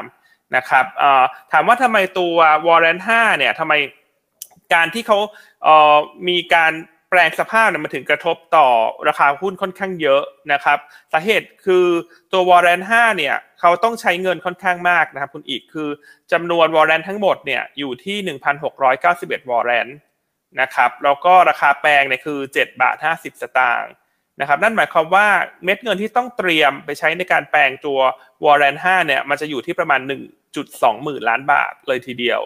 นะครับดังนั้นเมื่อเข้าสู่การซื้อขายวอร์เรนห้าในช่วงโค้งสุดท้ายเนี่ยสัก สี่ถึงห้า วันสุดท้ายเนี่ยเอ่อถ้าวอร์เรนขยับลงช่องหนึ่งเนี่ยเปอร์เซ็นเทจมันเยอะนั่นเชื่อว่ามันเลยเป็นการโยกกันทำแล้วว่าคนที่ถือบ้านปูแม่เนี่ยเขาก็จะลดบ้านปูแม่เพื่อที่จะมากดตัววอร์เรนแล้วก็มารับวอร์เรนไปแปลงนะซึ่งทั้งหมดทั้งปวงเนี่ยสิ้นสุดละนะครับเพราะว่าพรุ่งนี้วอร์เรนห้าซื้อขายไม่ได้แล้วดังนั้นอันคิดว่าการซื้อตัวของหุ้นบ้านปูเนี่ยน่าจะเริ่มเห็นตั้งแต่วันพรุ่งนี้ละ นะครับเพราะว่าถามว่าตลาดจะมองสตอรี่อะไรต่อตลาดจะมองสตอรี่ถัดไปคือการขึ้นเครื่องหมาย เอ็กซ์ ดี นะที่จะเกิดขึ้นในวันที่สิบสองกันยายนนะครับหุ้นละยี่สิบห้าสตางค์ให้ดิวิเดนด์ยิลด์สูงถึง สามเปอร์เซ็นต์ นะส่วนตัววอร์เรนท์ห้าที่จะมีการแปลงสภาพระหว่างวันที่สิบสี่ถึงยี่สิบแปดกันยายนเนี่ยเราประเมินเบื้องต้นนะฮะเราดูจากวอร์เรนท์สี่ชุดที่แล้วในปีที่แล้วเนี่ยนะไทม์ตัวไทม์ไลน์มันใกล้ๆกันเลยเพราะฉะนั้นเราเลยคิดว่าลูกหุ้นที่เกิดจากการแปลงวอร์เรนท์ห้าเนี่ยน่าจะเข้าซื้อขายในตลาดเนี่ยน่าจะสักประมาณวันที่สิบตุลาคมปีนี้ตรงนั้นก็จะเป็นอีกจุดหนึ่งสุดท้ายละที่ราคาหุ้นอาจจะมีการเขย่านะครับเพราะว่าคนที่ซื้อวอร์เรนท์ไปแปลงเป็นแม่เนี่ยเขามีส่วนต่างอยู่สักประมาณยี่สิบสตางค์แต่หลังจากผ่านวันที่ลูกหุ้นเข้าเทรดไปแล้วเนี่ยอันคิดว่าบ้านปูเนี่ยจะเข้าสู่การฟื้นตัวอย่างชัดเจนเลยนะครับเพราะว่าผลประกอบการไตรมาสสามเนี่ยน่าจะดีขึ้นจากไตรมาสสี่นะครับทั้งราคาถ่านหินก็ฟื้นตัวราคาแก๊สธรรมชาติก็ขยับขึ้น Q on Q นะส่วนไตรมาสสี่เนี่ยเป็นไฮซีซั่นของธุรกิจอยู่ละอันนี้ค่อนข้างมั่นใจว่าราคาแก๊สธรรมชาติกับราคาถ่านหินเนี่ยจะขยับขึ้นไปซัพพอร์ตราคาหุ้นรวมทั้งนะฮะการเตรียมเอา บี เค วี เข้าจดทะเบียนในตลาดเนี่ยก็เป็นแผนที่รองรับอยู่ซึ่งจะทำให้มูลค่าของบ้านปูโดยวิธี Sum of the Parts เนี่ยมันเพิ่มขึ้นอย่างมีนัยสำคัญนะครับขณะที่โครงการ ซี ซี เอส เนี่ยนะครับที่เป็นธงหลักที่อันชอบตัวบ้านปูเนี่ยณปัจจุบันมีการเดินหน้าโครงการที่สามเรียบร้อยแล้วนะครับหลังจากสองโครงการแรกเนี่ยอันนี้ก็อยู่ระหว่างรอดำเนินการเชิงพาณิชย์นะครับซึ่งน่าจะเกิดขึ้นในช่วงปลายปีนี้แต่ว่าสิ่งที่วันนี้อยากจะมาไฮไลท์ให้ทุกท่านฟังเนี่ยคือโครงการ ซี ซี เอส โครงการที่สามที่เพิ่งประกาศออกมาเมื่อสัปดาห์ที่แล้วเนี่ยเขาชื่อว่าโครงการ High Waste อันเนี้ยมันแตกต่างจากสองโครงการแรกอย่างมีนัยสำคัญคือสองโครงการแรกเนี่ยเป็นการทำ ซี ซี เอส กับหลุมแก๊สของตัวเองนะครับซึ่งอันนั้นข้อดีคือมีดีมานด์แน่นอนเพราะเรารู้อยู่แล้วว่าเราใช้เราผลิตแก๊สเท่าไหร่ที่ที่แหล่งแบรนด์เนี่ยแต่โครงการ ซี ซี เอส โครงการที่สามเนี่ยที่เรียกว่า High Waste เนี่ยเป็นโครงการที่จะไปรับ Third Party ในการทำ ซี ซี เอส เช่นมีโรงไฟฟ้ามีโรงงานอุตสาหกรรมอื่นๆในสหรัฐที่อยู่ในบริเวณรัฐเท็กซัสเนี่ยถ้าเขามีความพร้อมที่จะทำ ซี ซี เอส ในบ้านปูจะเข้าไปเป็นหนึ่งในผู้ร่วมทุนในการทำตัวโครงการ ซี ซี เอส ให้กับเขาทั้งข้อดีคือตลาดของ ซี ซี เอส ของบ้านปูเนี่ยมันจะขยายกว้างไปอีกค่อนข้างเยอะนะครับแล้วก็มีการเซ็นสัญญากับรัฐหลุยเซียนาละเพื่อที่จะเอ่อเซ็กเคียวตัวพื้นที่ใต้ดินของบริเวณในรัฐหลุยเซียนานะครับดังนั้นโดยรวมๆเนี่ยอันเชื่อว่าหลังจากเดือนเอ่อปลายเดือนสิงหาถึงต้นกันยาเนี่ยบ้านปูก็อาจจะปรับตัวลงจากเรื่องของวอร์เรนท์เนี่ยแต่ณตรงนี้เนี่ยน่าจะเป็นจุดสตาร์ทเพื่อจะที่จะฟื้นตัวแล้วนะราคาปัจจุบันก็ price per book แค่ ศูนย์จุดเจ็ดเท่าเท่านั้นเองนะครับดังนั้นแนะนำสะสมตัวบ้านปูรับเงินปันผลที่จะ เอ็กซ์ ดี สิบสองกันยานะ Dividend Yield สามเปอร์เซ็นต์ และคาดหวังได้เลยว่าพอเข้าสู่ช่วงปลายปีเนี่ยหุ้นถ่านหินจะฟื้นตัวนะครับอ่าส่วนอีกเรื่องหนึ่งที่อาจจะแชร์สุดท้ายทิ้งไว้นะเผื่อนักลงทุนที่ลงทุนบ้านปูอาจจะมีความไม่สบายใจว่าช่วงนี้ทำไมหุ้นลงผิดปกติมันเกิดจากเอ่อหุ้นถ่านหินในภูมิภาคหรือเปล่านะครับอันไปดูการเคลื่อนไหวของราคาหุ้น ไอ ที เอ็ม จี มาที่อินโดนีเซียปรากฏว่าสองสัปดาห์นี้หุ้น ไอ ที เอ็ม จี ขึ้นมา สิบเปอร์เซ็นต์ นะคุณอีกเพราะฉะนั้นมาสะท้อนได้เห็นเลยได้ชัดเลยว่าบ้านปูที่ลงมาในช่วงสองสัปดาห์นี้มันลงมาจากเรื่องวอร์เรนท์ห้าเป็นหลักมันเป็นเรื่องของมันนี่เกมเป็นเรื่องของการทำอาร์บิทราจต่างๆนะครับเพราะฉะนั้นก็อยากจะเอ่อให้นักลงทุนลองไปทำการบ้านดูต่อเพราะว่าอันไม่ได้ดูแค่หุ้นบ้านปูตัวเดียวอันจะไปดูราคาถ่านหินดูหุ้นถ่านหินด้วยว่ามันมีอะไรผิดปกติจากที่เราคิดไว้หรือเปล่าซึ่งณวันนี้เนี่ยไม่มีอะไรที่มันผิดปกติเลยเพียงแต่ว่ามันเกิดจากความผันผวนของวอร์เรนท์ห้าเป็นหลักครับคุณอีกอืมครับนี่ผมเปิดเรียลไทม์โอ้โหเกือบเกือบ ยี่สิบห้าเปอร์เซ็นต์ ด้วยครับพี่อั้นโอ้โหที่ขึ้นมา ไอ ที เอ็ม จี อ่ะครับนะในช่วงประมาณแค่สองสัปดาห์นี้เองนะครับโอ้น่าสนใจมากนะครับโอเคนะครับงั้นเดี๋ยวไปดูที่ พี เอส นะครับสำหรับตัวสุดท้ายมีคำถามเข้ามาตึมเลยนะฮะอ่าสวัสดีทักทาย หนึ่งพันสามร้อย ท่านนะครับเพื่อนๆนะครับอ่ากดไลค์กดแชร์ทุกช่องทางนะครับ พี เอส เชิญเลยครับครับก็ตัวท้ายนะครับก็เป็นหุ้นไฮโกรทนะครับจริงๆผมมองว่าตัววงจรของบอนด์ยิลด์นะครับวงจรของตัวดอกเบี้ยขาขึ้นเองเนี่ยมันใกล้จุดที่จะพีคที่สุดนะครับแล้วก็น่าจะค่อยมีภาพที่ลงมานะครับเพราะฉะนั้นหุ้นโครงสร้างหุ้นไฮโกรทเนี่ยนะครับน่าจะมีโอกาสที่ค่อยๆ Outperform ขึ้นต่อเนื่องนะครับก็บอกว่าโมเมนตัมหุ้นไฮโกรทบ้านเราเนี่ยเสียโมเมนตัมไปนะครับเพิ่งเริ่มฟื้นเองเนี่ย ประมาณสักหนึ่งเดือนที่ผ่านมาเท่านั้นเองนะครับเอ่อเอาของเดิมก่อนนะครับต้องบอกว่าจริงๆแล้วบริษัทเองเนี่ยแบ็กหลอกเกือบ สองพัน ล้านนะครับก็มีอยู่ หนึ่งพันแปดร้อย แล้วก็ในไพป์ไลน์งานข้างหน้าเนี่ย สี่พัน กว่าล้านบาทแต่จุดที่ทำให้โครงสร้างตัวหุ้นเองมันดูเหมือนจะนิ่งๆไปนะครับต้องยอมรับเป็นหนึ่งว่ามันเกิดจากการที่ตลาดเองเนี่ยอยากดูว่างานข้างหน้าเนี่ยมันจะเริ่มขยับหรือเปล่านะครับซึ่งงานข้างหน้าเองเนี่ยต้องบอกว่าพอภาพการเปลี่ยนผ่านด้านการเมืองมันดีเลย์นะครับเอกชนเองก็รีเรียรอเหมือนกันเช่นเดียวกับงานภาครัฐก็ทำให้ภาพรวมนะครับของหุ้นบริษัทเทคคอนซัลท์เนี่ยโครงสร้างหุ้นมันก็แกว่งๆหน่อยๆในช่วงที่ผ่านมานะครับแต่ตอนนี้เราได้รัฐบาลแล้วนั่นหมายว่างานภาครัฐนะครับกำลังจะเร่งขึ้นนะครับระลอกใหม่ภาคเอกชนเองก็ตอบรับกับภาครัฐนะครับเรื่องตัวโครงสร้างเศรษฐกิจดิจิทัลที่จะเร่งตัวขึ้นนะครับแล้วก็ตัวงานภาครัฐอีกหนึ่งเนี่ยนะครับในขาตัวดิจิทัลวอลเล็ตเองเนี่ยก็ต้องบอกว่ามันมีโครงสร้างของอินฟราที่ มันน่าจะมีโอกาสนะครับที่เป็น potential สำหรับหุ้นพวกทีมดิจิทัลเทคคอนซัลท์บ้านเราหลายๆเจ้าเลยนะไม่ใช่เฉพาะตัวBarrier นะครับมีโอกาสที่จะได้งานแล้วก็ท็อปอัพในเรื่องตัวแบ็กหลอกให้สูงขึ้นไปอีกนะครับก็เลยเป็นภาพที่ผมคิดว่าหุ้นไฮโกรธนะครับตอนนี้น่าจะเริ่มมีโอกาสกลับมานะครับอีกภาพหนึ่งก็คือทิศทางราคานะครับต้องบอกว่าราคาหุ้นไฮโกรธของบ้านเราอย่าง Digital Tech Consult เนี่ย year to date อย่างตัว Barrier เนี่ยติดลบไป สิบเจ็ดเปอร์เซ็นต์ นะต้องบอกว่าเออเฮ้ยต้นปีปัจจุบันเนี่ยติดลบแต่เราลองไปดูนะครับหุ้นในธีมเดียวกันในต่างประเทศเซลฟอร์ดเอ่ยนะครับหรือว่าตัว Accenture เอ่ยเนี่ยตอนนี้ขึ้นไปนะครับระดับประมาณ ยี่สิบสาม ถึง หกสิบ กว่าเปอร์เซ็นต์แล้วนะครับนั่นหมายความว่าด้วยภาพที่ earning ยังเติบโตดีแต่หุ้นมันอยู่โซนล่างเนี่ยนะครับก็ต้องบอกว่าเป็นจุดที่ผมคิดว่าหุ้นเองจะเริ่มเร่งตัวขึ้นนะครับราคาหุ้นปัจจุบันเองเนี่ยอยู่ในโซนที่โครงสร้าง พี อี ถูกกว่าเดิมเยอะนะนะครับเมื่อก่อนเนี่ยเทรด average สี่สิบห้า ห้าสิบ เท่าตอนนี้อยู่ ยี่สิบเจ็ดจุดห้า เท่านะครับต้องบอกว่ามี discount อยู่พอสมควรกับหุ้นที่เติบโตสูงนะครับระดับต้องบอกว่ามากกว่าการโตเนี่ยมากกว่า หนึ่งร้อยเปอร์เซ็นต์ ต่อปีนะครับก็คืออย่างเช่นปีนี้เนี่ยเราก็มองว่ากำไรของตัว Barrier เองเนี่ยนะครับก็น่าจะโตได้ระดับประมาณสัก เจ็ดสิบแปดเปอร์เซ็นต์ นะครับแล้วปีหน้าก็โตได้อีกประมาณสัก สี่สิบหกเปอร์เซ็นต์ นะครับนี่ก็เป็นหุ้นตัวนึงที่ผมว่าลองจับตาดูนะครับกระแสของตัว Digital เองกำลังเห็นงานนะครับที่มีภาพของการเร่งตัวขึ้นนะครับแล้วก็รัฐบาลซึ่งนำโดยพรรคเพื่อไทยเนี่ยก็ดูเหมือนว่าจะขับเคลื่อนเศรษฐกิจในลักษณะของตัวดิจิตอลด้วยนะครับอันนี้ก็เป็นโครงสร้างตัวราคาที่เมื่อกี้ผมพูดไปนะครับว่าเราลองดูนะครับว่าเปิดต้นปีมาเนี่ยนะครับหุ้น ซี อาร์ เอ็ม เนี่ยก็คือเซลฟอร์ดนั่นแหละนะครับขึ้นนะครับอย่างต่อเนื่องนะครับขณะที่ตัว Accenture นะครับที่เป็นเทคคอนซัลท์เนี่ยก็ขึ้นมานะครับ ยี่สิบสาม ยี่สิบสี่เปอร์เซ็นต์ เราดู Barrier นะครับ Underperform เนี่ยหุ้นเริ่มเพิ่งสร้างแพทเทิร์นนะครับแล้วก็ซิกแซกขึ้นมาไอ้ตัวนี้ที่เห็นว่าเป็นแปดสิบสามเนี่ยนะครับเราทำในแง่ตัว return comparative นะครับแปดสิบสามหมายความว่า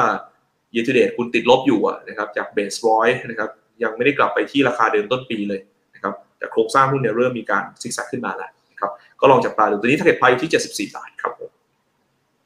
อืมครับอ่าโอเคนะครับขอบพระคุณมากนะครับเดี๋ยวไล่ดูคำถามหน่อยนะครับอาจจะได้ท่านละผมว่าสองคำถามนะครับประมาณนี้นะฮะเดี๋ยวขอลองดูหน่อยนะครับโอเคเอ่อเดี๋ยวขอเริ่มจากฝั่งของพี่อั้นก่อนแล้วกันนะครับจะได้สลับกันนะฮะอืมอ่านี่ครับนี่ครับมาเอ่อ ซี ซี เอส น่าจะสร้างรายได้กับบ้านปูประมาณสักเท่าไหร่ต่อโครงการต่อปีแล้วจะเริ่มรับรู้รายได้ที่แบบเห็นเนื้อเห็นหนังเนี่ยสักปีไหนครับอ่าคุณมินิคูเป้อ่าพี่อั้นยังปิดมาอยู่นะครับผมครับคุณอีกด้านขออนุญาตแชร์ภาพขึ้นนิดนึงนะครับเพื่อที่จะให้เห็นไทม์ไลน์ของตัว ซี ซี เอส นะครับอ่าตัว ซี ซี เอส นะครับก็หลักๆเลยเนี่ยจะเริ่มรับรู้รายได้เนี่ยคือปีนี้นะครับคือปีนี้จะเป็นสองโครงการแรกแต่ว่าไซส์ไม่ใหญ่นะฮะรวมกันเนี่ยประมาณ สองจุดห้า แสนตันต่อปีนะครับก็คือตัวโครงการของคอตตอนโคฟนะฮะกระโจของบานเน็ตซีโร่แต่ว่าสเกลใหญ่ๆที่จะเข้ามาเนี่ยจะเริ่มดำเนินการเชิงพาณิชย์เนี่ยสักปลายสักปีสองพันยี่สิบห้าหรือปีสองพันยี่สิบหกก็คืออีกสามปีข้างหน้าซึ่งไซส์มันจะค่อนข้างใหญ่คือเป็นโครงการระดับหนึ่งล้านตันต่อปีในแง่ของคาร์บอนเครดิตแล้วก็สิบหกล้านตันต่อปีเพราะฉะนั้นเอ่อในปีเนี้ยอันเชื่อว่ามันเป็นช่วงของการเริ่มต้นแต่การที่โครงการที่หนึ่งกับโครงการที่สองเริ่มดำเนินการเชิงพาณิชย์ได้เมื่อไหร่เนี่ยภาพของตัวบ้านปูเนี่ยคนจะเห็นมากขึ้นนะครับว่าการไปยังธุรกิจใหม่ ซี ซี เอส เนี่ยมันมีความชัดเจนมากขึ้นส่วนในแง่ของกำไรเนี่ยอันเล่าอย่างนี้ละกันว่าสักปีสองพันยี่สิบหกนะครับถ้า โครงการต่างๆเขาเดินหน้าได้ตามแผนเนี่ยนะครับสักประมาณสิบแปดล้านตันอันเทียบไม่เห็นภาพไม่ง่ายเอาสักสิบล้านตันเป็นเบสละกันนะสิบล้านตันเนี่ยกำไรต่อตันเนี่ยน่าจะอยู่ที่ประมาณยี่สิบล้านเหรียญเอ่อยี่สิบเหรียญนะครับยี่สิบเหรียญเพราะฉะนั้นถ้าเกิดว่าตัวสิบล้านตันเนี่ยกำไรต่อปีของตัวบ้านปูก็คือสองร้อยล้านเหรียญสองร้อยล้านเหรียญคูณสามสิบห้าบาทต่อดอลลาร์ก็คือ เจ็ดพันล้านบาทเทียบกับปัจจุบันบ้านปูเนี่ยกำไรต่อปีอยู่ที่ประมาณ สองหมื่นล้านบาทบวกลบที่ยังไม่รวม ซี ซี เอส ถ้าเกิดว่าตัวที่แอดอัพขึ้นไป เจ็ดพันล้านบาทเนี่ยมันจะคิดเป็นสัดส่วน สามสิบเปอร์เซ็นต์ ของกำไรของธุรกิจเดิมของบ้านปูนั้นฮะซึ่งจะถือว่า significant มากๆเพียงแต่ว่าอาจจะต้องใช้เวลานิดนึงเพราะว่ากว่าจะเห็นภาพที่เข้ามาในแง่ของกำไรแบบเต็มเม็ดเต็มหน่วยเนี่ยจะอยู่ในช่วงปีสองพันยี่สิบห้าถึงสองพันยี่สิบหกครับคุณอีกอืมครับอ่าโอเคครับขอบคุณมากนะครับคุณดำเมืองชนนะครับบอกว่า เอ โอ ที ไม่ไปไหนเลยนะฮะนะฮะแล้วก็อีกท่านหนึ่งบอกว่าถ้ารับโอนสนามบินภูมิภาคหลายแห่งเข้ามาถือว่าเป็นอัพไซด์ไหมครับนะต้องมีการลงทุนเพิ่มอะไรหรือเปล่าอ่าพีเอสครับผมครับเออจริงๆก็ต้องบอกเป็นอัพไซด์นะครับที่ยังไม่ได้รวมไว้แล้วก็รวมถึงแผนของรัฐบาลด้วยที่อยากจะทำนะครับสนามบินนานาชาตินะครับเป็น direct flight นะครับสำหรับท่าอากาศยานที่มาโดยตรงเนี่ยเชียงใหม่เอ่ยหรือว่าภูเก็ตเอ่ยนะครับอันนี้ก็ต้องบอกว่า เป็นอะไรที่เปิดนะครับการเข้ามาท่องเที่ยวบ้านเรานะครับแบบสะดวกสบายมากขึ้นนะครับเพราะฉะนั้นท่าอากาศยานนี้ก็มีโอกาสที่เป็นคนรับสิทธิ์บริหารนะครับเพราะฉะนั้นตรงนี้คือ potential upside ทั้งหมดครับในภาพรวมเองเนี่ยศักยภาพการเที่ยวไทยเนี่ยยังมีโอกาสอีกเยอะเพียงแต่ว่าต้องรอนะครับการขับเคลื่อนจากภาครัฐแล้วก็รอดูในเรื่องโครงสร้างพื้นฐานของบ้านเราด้วยที่อย่างที่เราเคยเรียนไปนะครับว่าในธีมการยกระดับศักยภาพการผลิตไทยเนี่ยครับก็คือโครงสร้างพื้นฐาน สองจุดเจ็ดล้านล้านที่เรากำลังทำอยู่เนี่ยมันทยอยแล้วเสร็จในอีก สามถึงสี่ปีข้างหน้านะครับอันนี้ก็จะเป็นจุดที่เป็นภาพบวกนะครับระยะยาวบ้านเราครับผมอืมครับอ่าคุณสุภามาศนะครับคุณคิมนะครับคุณเต้บอกแฟนคลับคุณอั้นนะครับนะฮะแล้วก็มีคุณกรกฎนะครับบอกว่าเป็นแฟนคลับคุณกรพัฒน์อ๋อโอเคนะครับเออชื่อใกล้ๆกันนะครับอ่ะงั้นเดี๋ยวขอดูอันถัดไปนะครับคุณขันชูบอก เจ เค เอ็น แล้วก็ทำหน้าเศร้ามาพี่อั้นยังไงดีตัว เจ เค เอ็น นะฮะเจ้าของก็ เจ แอน นะชื่อคล้ายๆ เจ อั้นนะครับครับแซวตัวเองก็ได้สนั้นอ่าเล่าอย่างนี้ละกันนะ เจ เค เอ็น เนี่ยอันก็อาจจะเอ่อเข้าใจว่านักลงทุนอาจจะมีความกังวลละกันแต่ถามว่าอันว่าถ้าราคาหุ้นที่ลงมาตรงเนี้ยเราควรจะกำหนดกลยุทธ์ยังไงละกันเพราะราคาปัจจุบันเนี่ยเอ่อ price per book อยู่สักประมาณ ศูนย์จุดสองห้าเท่านะครับเอ่อสิ่งที่ตลาดรอดูอยู่เนี่ยคือตัวหุ้นกู้ที่ชำระเงินคืนได้ไม่เต็มเนี่ยในวันที่หนึ่งกันยาเนี่ยเอ่อเขาจะเอาเอ่อเงินจากไหนมาชำระซึ่งถ้าดูจากที่ทาง ซี อี โอ ของ เจ เค เอ็น คือพี่แอนเนี่ยเขามีการแถลงเนี่ยเขาบอกว่าหลักๆมันเกิดจากการ mismatch เนอะเรื่องของ liquidity แต่อันเชื่อว่าตลาดเนี่ยเชื่อครึ่งเดียวนะครับแต่ตลาดจะเชื่อเพิ่มขึ้นหรือเชื่อลดลงอยู่ที่วันที่สิบเอ็ดกันยายนครับคุณอีกสิบเอ็ดกันยายนเนี่ยอยากจะให้ติดตามตัว เจ เค เอ็น เพราะว่าทางบริษัทเนี่ยทาง ซี อี โอ เนี่ยเขามีการให้ความเห็นกับสื่อว่าเขาจะออกมาชี้แจงว่าปัญหาของตัว liquidity ที่มันไม่สอดคล้องกันกับเรื่องของการลงทุนเนี่ยเขาจะมีแผนมารองรับอย่างไรเพื่อที่จะหาเงินมาคืนหุ้นกู้ชุดที่เขาชำระได้ไม่ครบนะครับซึ่งถ้าทำได้จริงเนี่ยคนจะเชื่อว่ามันเป็นแค่ short term problem เท่านั้นเองเพราะจริงๆธุรกิจหลักๆของ เจ เค เอ็น เนี่ยสร้างกระแสเงินสดได้ดีเท่าที่อั้นไปดูเนี่ยกระแสเงินสดจากการดำเนินงานต่อปีเนี่ยอยู่ที่ หนึ่งพันห้าร้อยล้านบวกลบแต่สาเหตุที่ทำให้เขาติดขัดเนี่ยคือลงทุนเกินตัวกระแสเงินสดจากการลงทุนเนี่ย สองพันล้าน สามพันล้าน สี่พันล้านนะครับดังนั้นเนี่ยเอ่อถ้าเขาเริ่มเห็นแล้วว่าปัญหาต่างๆต้องถูกแก้ไขแล้ววันที่สิบเอ็ดกันยายนเนี่ยสามารถเสนอแผนที่แก้ไขปัญหาของบอนด์ชุดที่มีปัญหาได้เนี่ยอาจจะว่าคนจะเริ่มมองแล้วว่าเออมันก็อาจจะเป็นช่วงของการสะดุดบ้างนะครับแล้วเรื่องที่สองวันที่สิบเอ็ดกันยายนเช่นกันวันที่สิบเอ็ดกันยายนจะมีหุ้นกู้อีกชุดนึงที่ครบกำหนดจ่ายดอกเบี้ยครับคุณอีกถ้าเขาสามารถจ่ายดอกเบี้ยหุ้นกู้ชุดที่จะครบรับดอกเบี้ยในวันที่สิบเอ็ดได้เนี่ยอันเชื่อว่าคนก็จะค่อยๆปรับมุมมองแล้วว่าสุดท้ายแล้วถ้าธุรกิจกลับมารันได้กลับมาเดินได้ราคาหุ้นก็มีแนวโน้มที่จะฟื้นตัวได้เพราะฉะนั้นอันเลยให้ไทม์ไลน์ไว้ละกันว่าสิบเอ็ดกันยาเป็นจุดตัดสินใจสำหรับ เจ เค เอ็น ละว่าจะฟื้นหรือจะฟุบต่อนะครับครับสิบเอ็ดกันยาก็สัปดาห์หน้านะครับอีกไม่กี่วัน นะครับอ่าวันจันทร์หน้านะครับโอเคนะครับเดี๋ยวรอลุ้นกันเนาะนะครับอ่ะทีนี้น่าจะคำถามสุดท้ายนะครับพีเอสนะครับท่านนี้นะครับบอกว่าในเมื่อฝรั่งยังคงขายออกมาอย่างต่อเนื่องนะฮะในเชิงของกลยุทธ์เนี่ยควรจะต้องหลีกเลี่ยงหุ้นใหญ่ไปก่อนหรือไม่คะอ่าพีเอสมองอย่างไรคะอืมครับเอ่อต้องหลีกเลี่ยงหุ้นใหญ่ไหมผมคิดว่าก็คงก็คงดูเป็นเป็นรายตัวไปนะครับแต่ว่าเอ่อต้องบอกว่าช่วงเนี้ยที่นักลงทุนต่างชาติเองยังปรับโพซิชั่นอยู่นะครับมันมีสาเหตุเรื่องหนึ่งครับอีกนะครับตอนนี้ความเชื่อมั่นต่อสีโลกที่อาจจะไม่เป็น recession เนี่ยเพิ่มมากขึ้นเรื่อยๆนะครับแล้วก็ในฝั่งตัวนักทุนของโลกเองเนี่ยก็ยังไม่ค่อยแน่ใจนะครับว่าดอกเบี้ยนโยบายที่เราคาดการณ์ว่ามันพีคแล้วเนี่ยนะครับมันจะมีโอกาสขึ้นอีกไหมนะครับเพราะฉะนั้นผมให้ให้ภาพแบบนี้ครับว่าตลาดจะรอเช็คข้อมูลครับเช่น inflation ถ้ามันไม่ได้สูงมากนะของสหรัฐนะครับแล้วดอกเบี้ยนโยบายมันเริ่มตรึงอะไรเงี้ยนะครับภาพของตัว Capital Flow เนี่ยก็มีโอกาสกลับมาอีกอันนึงเองเนี่ยนะครับโครงสร้างของตลาดหุ้นเอเชียผมพูดภาพหนึ่งนะครับเราไปดูตัวเลขของตัวเอ่อ ซี ที เอ นะครับ Commodity Trade Advisor นะครับเราพบภาพหนึ่งครับว่าในช่วงที่ตลาดเองมีความคาดหวังต่อจีนเยอะนะครับมีการดึงโพซิชั่นหุ้นจีนนะครับหรือหุ้น relate กับ demand ของจีนเนี่ยในเอเชียขึ้นมาบ้างแต่พอตัวเลขจีนมันแผ่วลงไปครับอีกเขาขายมาหมดเลยขายไม่พอช็อตด้วยนะครับงั้นที่เราเห็นหุ้นปิโตรเคมีบ้านเราลงมาเนี่ยนะครับหุ้นที่อิงกับดีมานด์ของจีนชะลอตัวลงมาเนี่ยส่วนหนึ่งเป็นแรงช็อตด้วยนะนะครับเพราะฉะนั้นจุดที่จะเป็นตัวบอกเนี่ยก็คือโครงสร้างนะครับของตัวดัชนีชี้นำที่มันต้อง improve ขึ้นเรื่อยๆนะครับซึ่งผมคิดว่าชุดข้อมูลจากชุดนี้ไปเนี่ยนะครับของจีนเองจะค่อยๆกระเตื้องขึ้นก็จะทำให้ตัวโครงสร้างของเอเชียเนี่ยดีขึ้นของบ้านเราเองเนี่ยเราเวทสองส่วนครับผมต้องบอกแบบนี้ว่าปีนี้ต้องบอกว่าเป็นปีที่ จี ดี พี เราอาจจะไม่ได้โตดีอะไรมากมายนักนะครับขณะที่ตัว earning เองก็จะกระตุ้นเป็นรายเซกเมนต์ไปนะครับแต่เราต้องการภาพที่เป็น looking forward แบบนี้ครับว่าถ้ารัฐบาลสามารถฟื้นความเชื่อมั่นภาคธุรกิจได้แล้วก็บูสต์ในเรื่อง consumption ขึ้นมาได้เนี่ยตลาดเองจะเริ่มมองข้ามนะครับมองข้ามว่าเออ earning ปีนี้มันจะมี upside ในปีหน้านะครับเพราะตลาดเองเนี่ยเล่นกับความคาดหวังอย่าลืมว่าโครงสร้างตลาดหุ้นไทยตอนนี้เนี่ยผมเชื่อคุณประดลเห็นภาพเดียวกันดัชนีอาจจะดูกระตุ้นขึ้นมาหน่อยแต่หุ้นหลายๆตัวซึ่งเป็น big cap ก็ตามเนี่ยอยู่โซนล่างนะครับถูกไหมครับค้าปลีกก็อยู่โซนล่างนะครับปิโตรเคมีก็อยู่โซนล่างนะครับอาจจะมีแบงค์ที่นำขึ้นไปหน่อย ไอ ซี ที ก็ยังไม่ได้สูงอะไรมากไปนะนะครับหุ้นพิกัดบ้านเราอยู่โซนล่างเพราะว่ามีการเบ้จากตัวหุ้นเดลต้าที่นำดัชนีขึ้นมาค่อนข้างเยอะนะครับเพราะฉะนั้นด้วยภาพที่หุ้นมันกองอยู่โซนล่างเนี่ยถ้ามันมีสัญญาณที่ทำได้ดีขึ้นมาก็น่าจะมีโอกาสนะครับผมคิดว่าภาพใหญ่เองเอ่อเดี๋ยวรอเรื่องมาตรการของภาครัฐแล้วก็ภาพไฟนอลที่มันชัดๆสักหน่อยว่าเอ่อยิวมันคงไม่ได้ดีกว่านี้ดอลลาร์ไม่ได้แข็งกว่านี้นะครับทิศทางเงินจะกลับมาเอเชียนะครับผมยังเชื่อว่าปลายปีรอบฟันโฟจะเข้าครับผม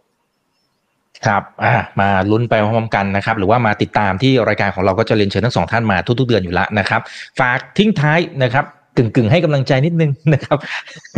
บเพราะหลายคนก็ยังแหมเนี่ยท่านนี้เขาบอกว่าโอ้โหดอยตั้งแต่เขาใช้คำว่าชาติที่แล้วอ่ะนะครับน่าจะมาถึงต้นปีแหละนะฮะว่าโอ้โหเละเละมาตั้งแต่ต้นปีซึ่งเข้าใจได้เพราะเล่นยากเหลือเกินนะครับอ่าเชิญพี่อั้นก่อนเลยครั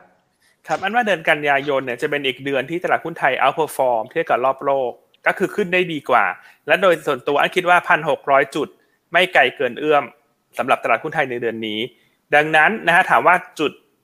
เปลี่ยนสำคัญหรือว่าตัว Key Point ในการลงทุนมันคือสัปดาห์หน้าเพราะว่าสัปดาห์นี้ที่หุ้นไทยมีการเขย่าเนี่ยถ้าสังเกตดูจะเห็นว่ามันเกิดจากกลุ่มที่เชื่อมโยงนโยบายนะโรงไฟฟ้าพวกสถานีบริการน้ำมันนะครับพวกโรงกลั่นเนอะเหมือนคนไม่มั่นใจว่าเอ่อจะ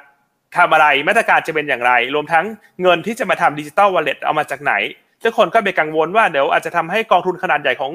งเอ่อสถาบันต้องมีการขายออกมาถ้าตามข่าวที่เห็นการเพราะฉะนั้นเชื่อว่าสัปดาห์หน้าเนี่ยถ้าชี้แจงชัดเจนกระทบมากกระทบน้อยแต่จะเกิดการ buy on fact ขึ้นนะครับส่วนเรื่องของเงินที่จะนำมาทำโครงการเอ่อดิจิตอลวอลเล็ต หนึ่งหมื่น บาทเนี่ยถ้ามีแหล่งที่มาที่ไปก็ลดความกังวลได้ดังนั้นช่วงนี้เป็นช่วงสะสมหุ้นใหญ่เหมือนที่สักครู่คุณเอสบอกแล้วก็เราก็เน้นโดเมสติกเพย์ไปนอกจากนั้นเนี่ยถ้าเศรษฐกิจจีนเป็นเริ่มฟื้นตัวเนี่ยมันยิ่งเป็นปัจจัยเอื้อตลาดหุ้นไทยด้วยดังนั้นอันเลยคิดว่า หนึ่งพันหกร้อย จุดคาดหวังได้ในเดือนนี้ไม่ไกลเกินเอื้อมแน่นอนสำหรับตลาดหุ้นไทยเดือนกันยายนครับครับขอบคุณครับพี่เอสครับครับจริงๆเห็นด้วยคุณนั่นครับว่าตลาดน่าจะมีรอบที่ดีนะครับก็อาจจะอดทนนิดนึงนะครับรอจับจังหวะแล้วก็ภาพของตลาดเองเนี่ยจริงๆก็มันจะเล่นกับตัวโมเมนตัมนี่แหละนะครับเดี๋ยวใกล้แถลงนโยบายนะครับภาพของตัวประเด็นที่เป็นขาความเสี่ยงชัดเจนขึ้นอย่างล่าสุดเองเนี่ยเมื่อกี้ผมอ่านข่าวประเด็นของตัวอะไรนะค่าโดยสารยี่สิบบาทใช่ไหม ดูเหมือนคุณสุริยะก็ตอบเหมือนกันนะว่าเออจะจะทำภายในสองปีมันมีเรื่องอื่นที่ priority ก่อนไม่ได้บอกว่าไม่ทำนะแต่ว่าไม่ใช่เร็วๆนี้หุ้นก็เห็นไหมครับว่าเวลามีนโยบายที่เป็นเอ่ออะไรที่อาจจะทำให้โครงสร้างรายได้มันลบอ่ะมันก็จะลงมาก่อนเหมือนที่คุณอั้นบอกไปว่าหลายนโยบายภาครัฐตลาดเองก็รอความชัดเจนว่าเขาจะขับเคลื่อนไหนก่อนแต่ว่าผมคิดว่าโดยโครงสร้างหลักเนี่ยเขาจะบูสต์เศรษฐกิจให้ฟื้นตัวขึ้นมาก่อนนะครับรอบตลาดเองเนี่ยได้ค่อยดีขึ้นนะครับก็พยายามตั้งรับหุ้นแล้วก็หวังว่าปลายปีตลาดเองจะมีรอบให้กับตัวนักลงทุนไทยเพราะว่าเรา Underperform ที่สุดในโลกนะครับมาระยะเวลาหนึ่งละนะครับก็หวังว่ารอบของตัว Post Election Rally หรือว่า Honeymoon Period อะไรก็ตามแต่เนี่ยนะครับจะสร้างให้เอ่อ market momentum บ้านเรานะครับดีขึ้นนะครับผมเชื่อว่าตลาดเองจะดีนะครับในช่วงที่เหลือครับ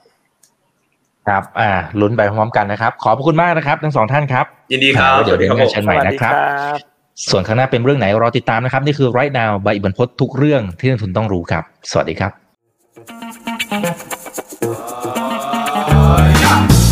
ถ้าชื่นชอบคอนเทนต์แบบนี้อย่าลืมกดติดตามช่องทางอื่นๆด้วยนะครับไม่ว่าจะเป็น Facebook YouTube Line Official Instagram และ Twitter จะได้ไม่พลาดการวิเคราะห์และมุมมองเศรษฐกิจและการลงทุนดีๆแบบนี้ครับอย่าลืมนะครับว่าเริ่มต้นวันนี้ดีที่สุดขอให้ทุกท่านโชคดีและมีอิสรภาพในการใช้ชีวิตผมอิกบันพจน์ ธนาเพิ่มสุขครับ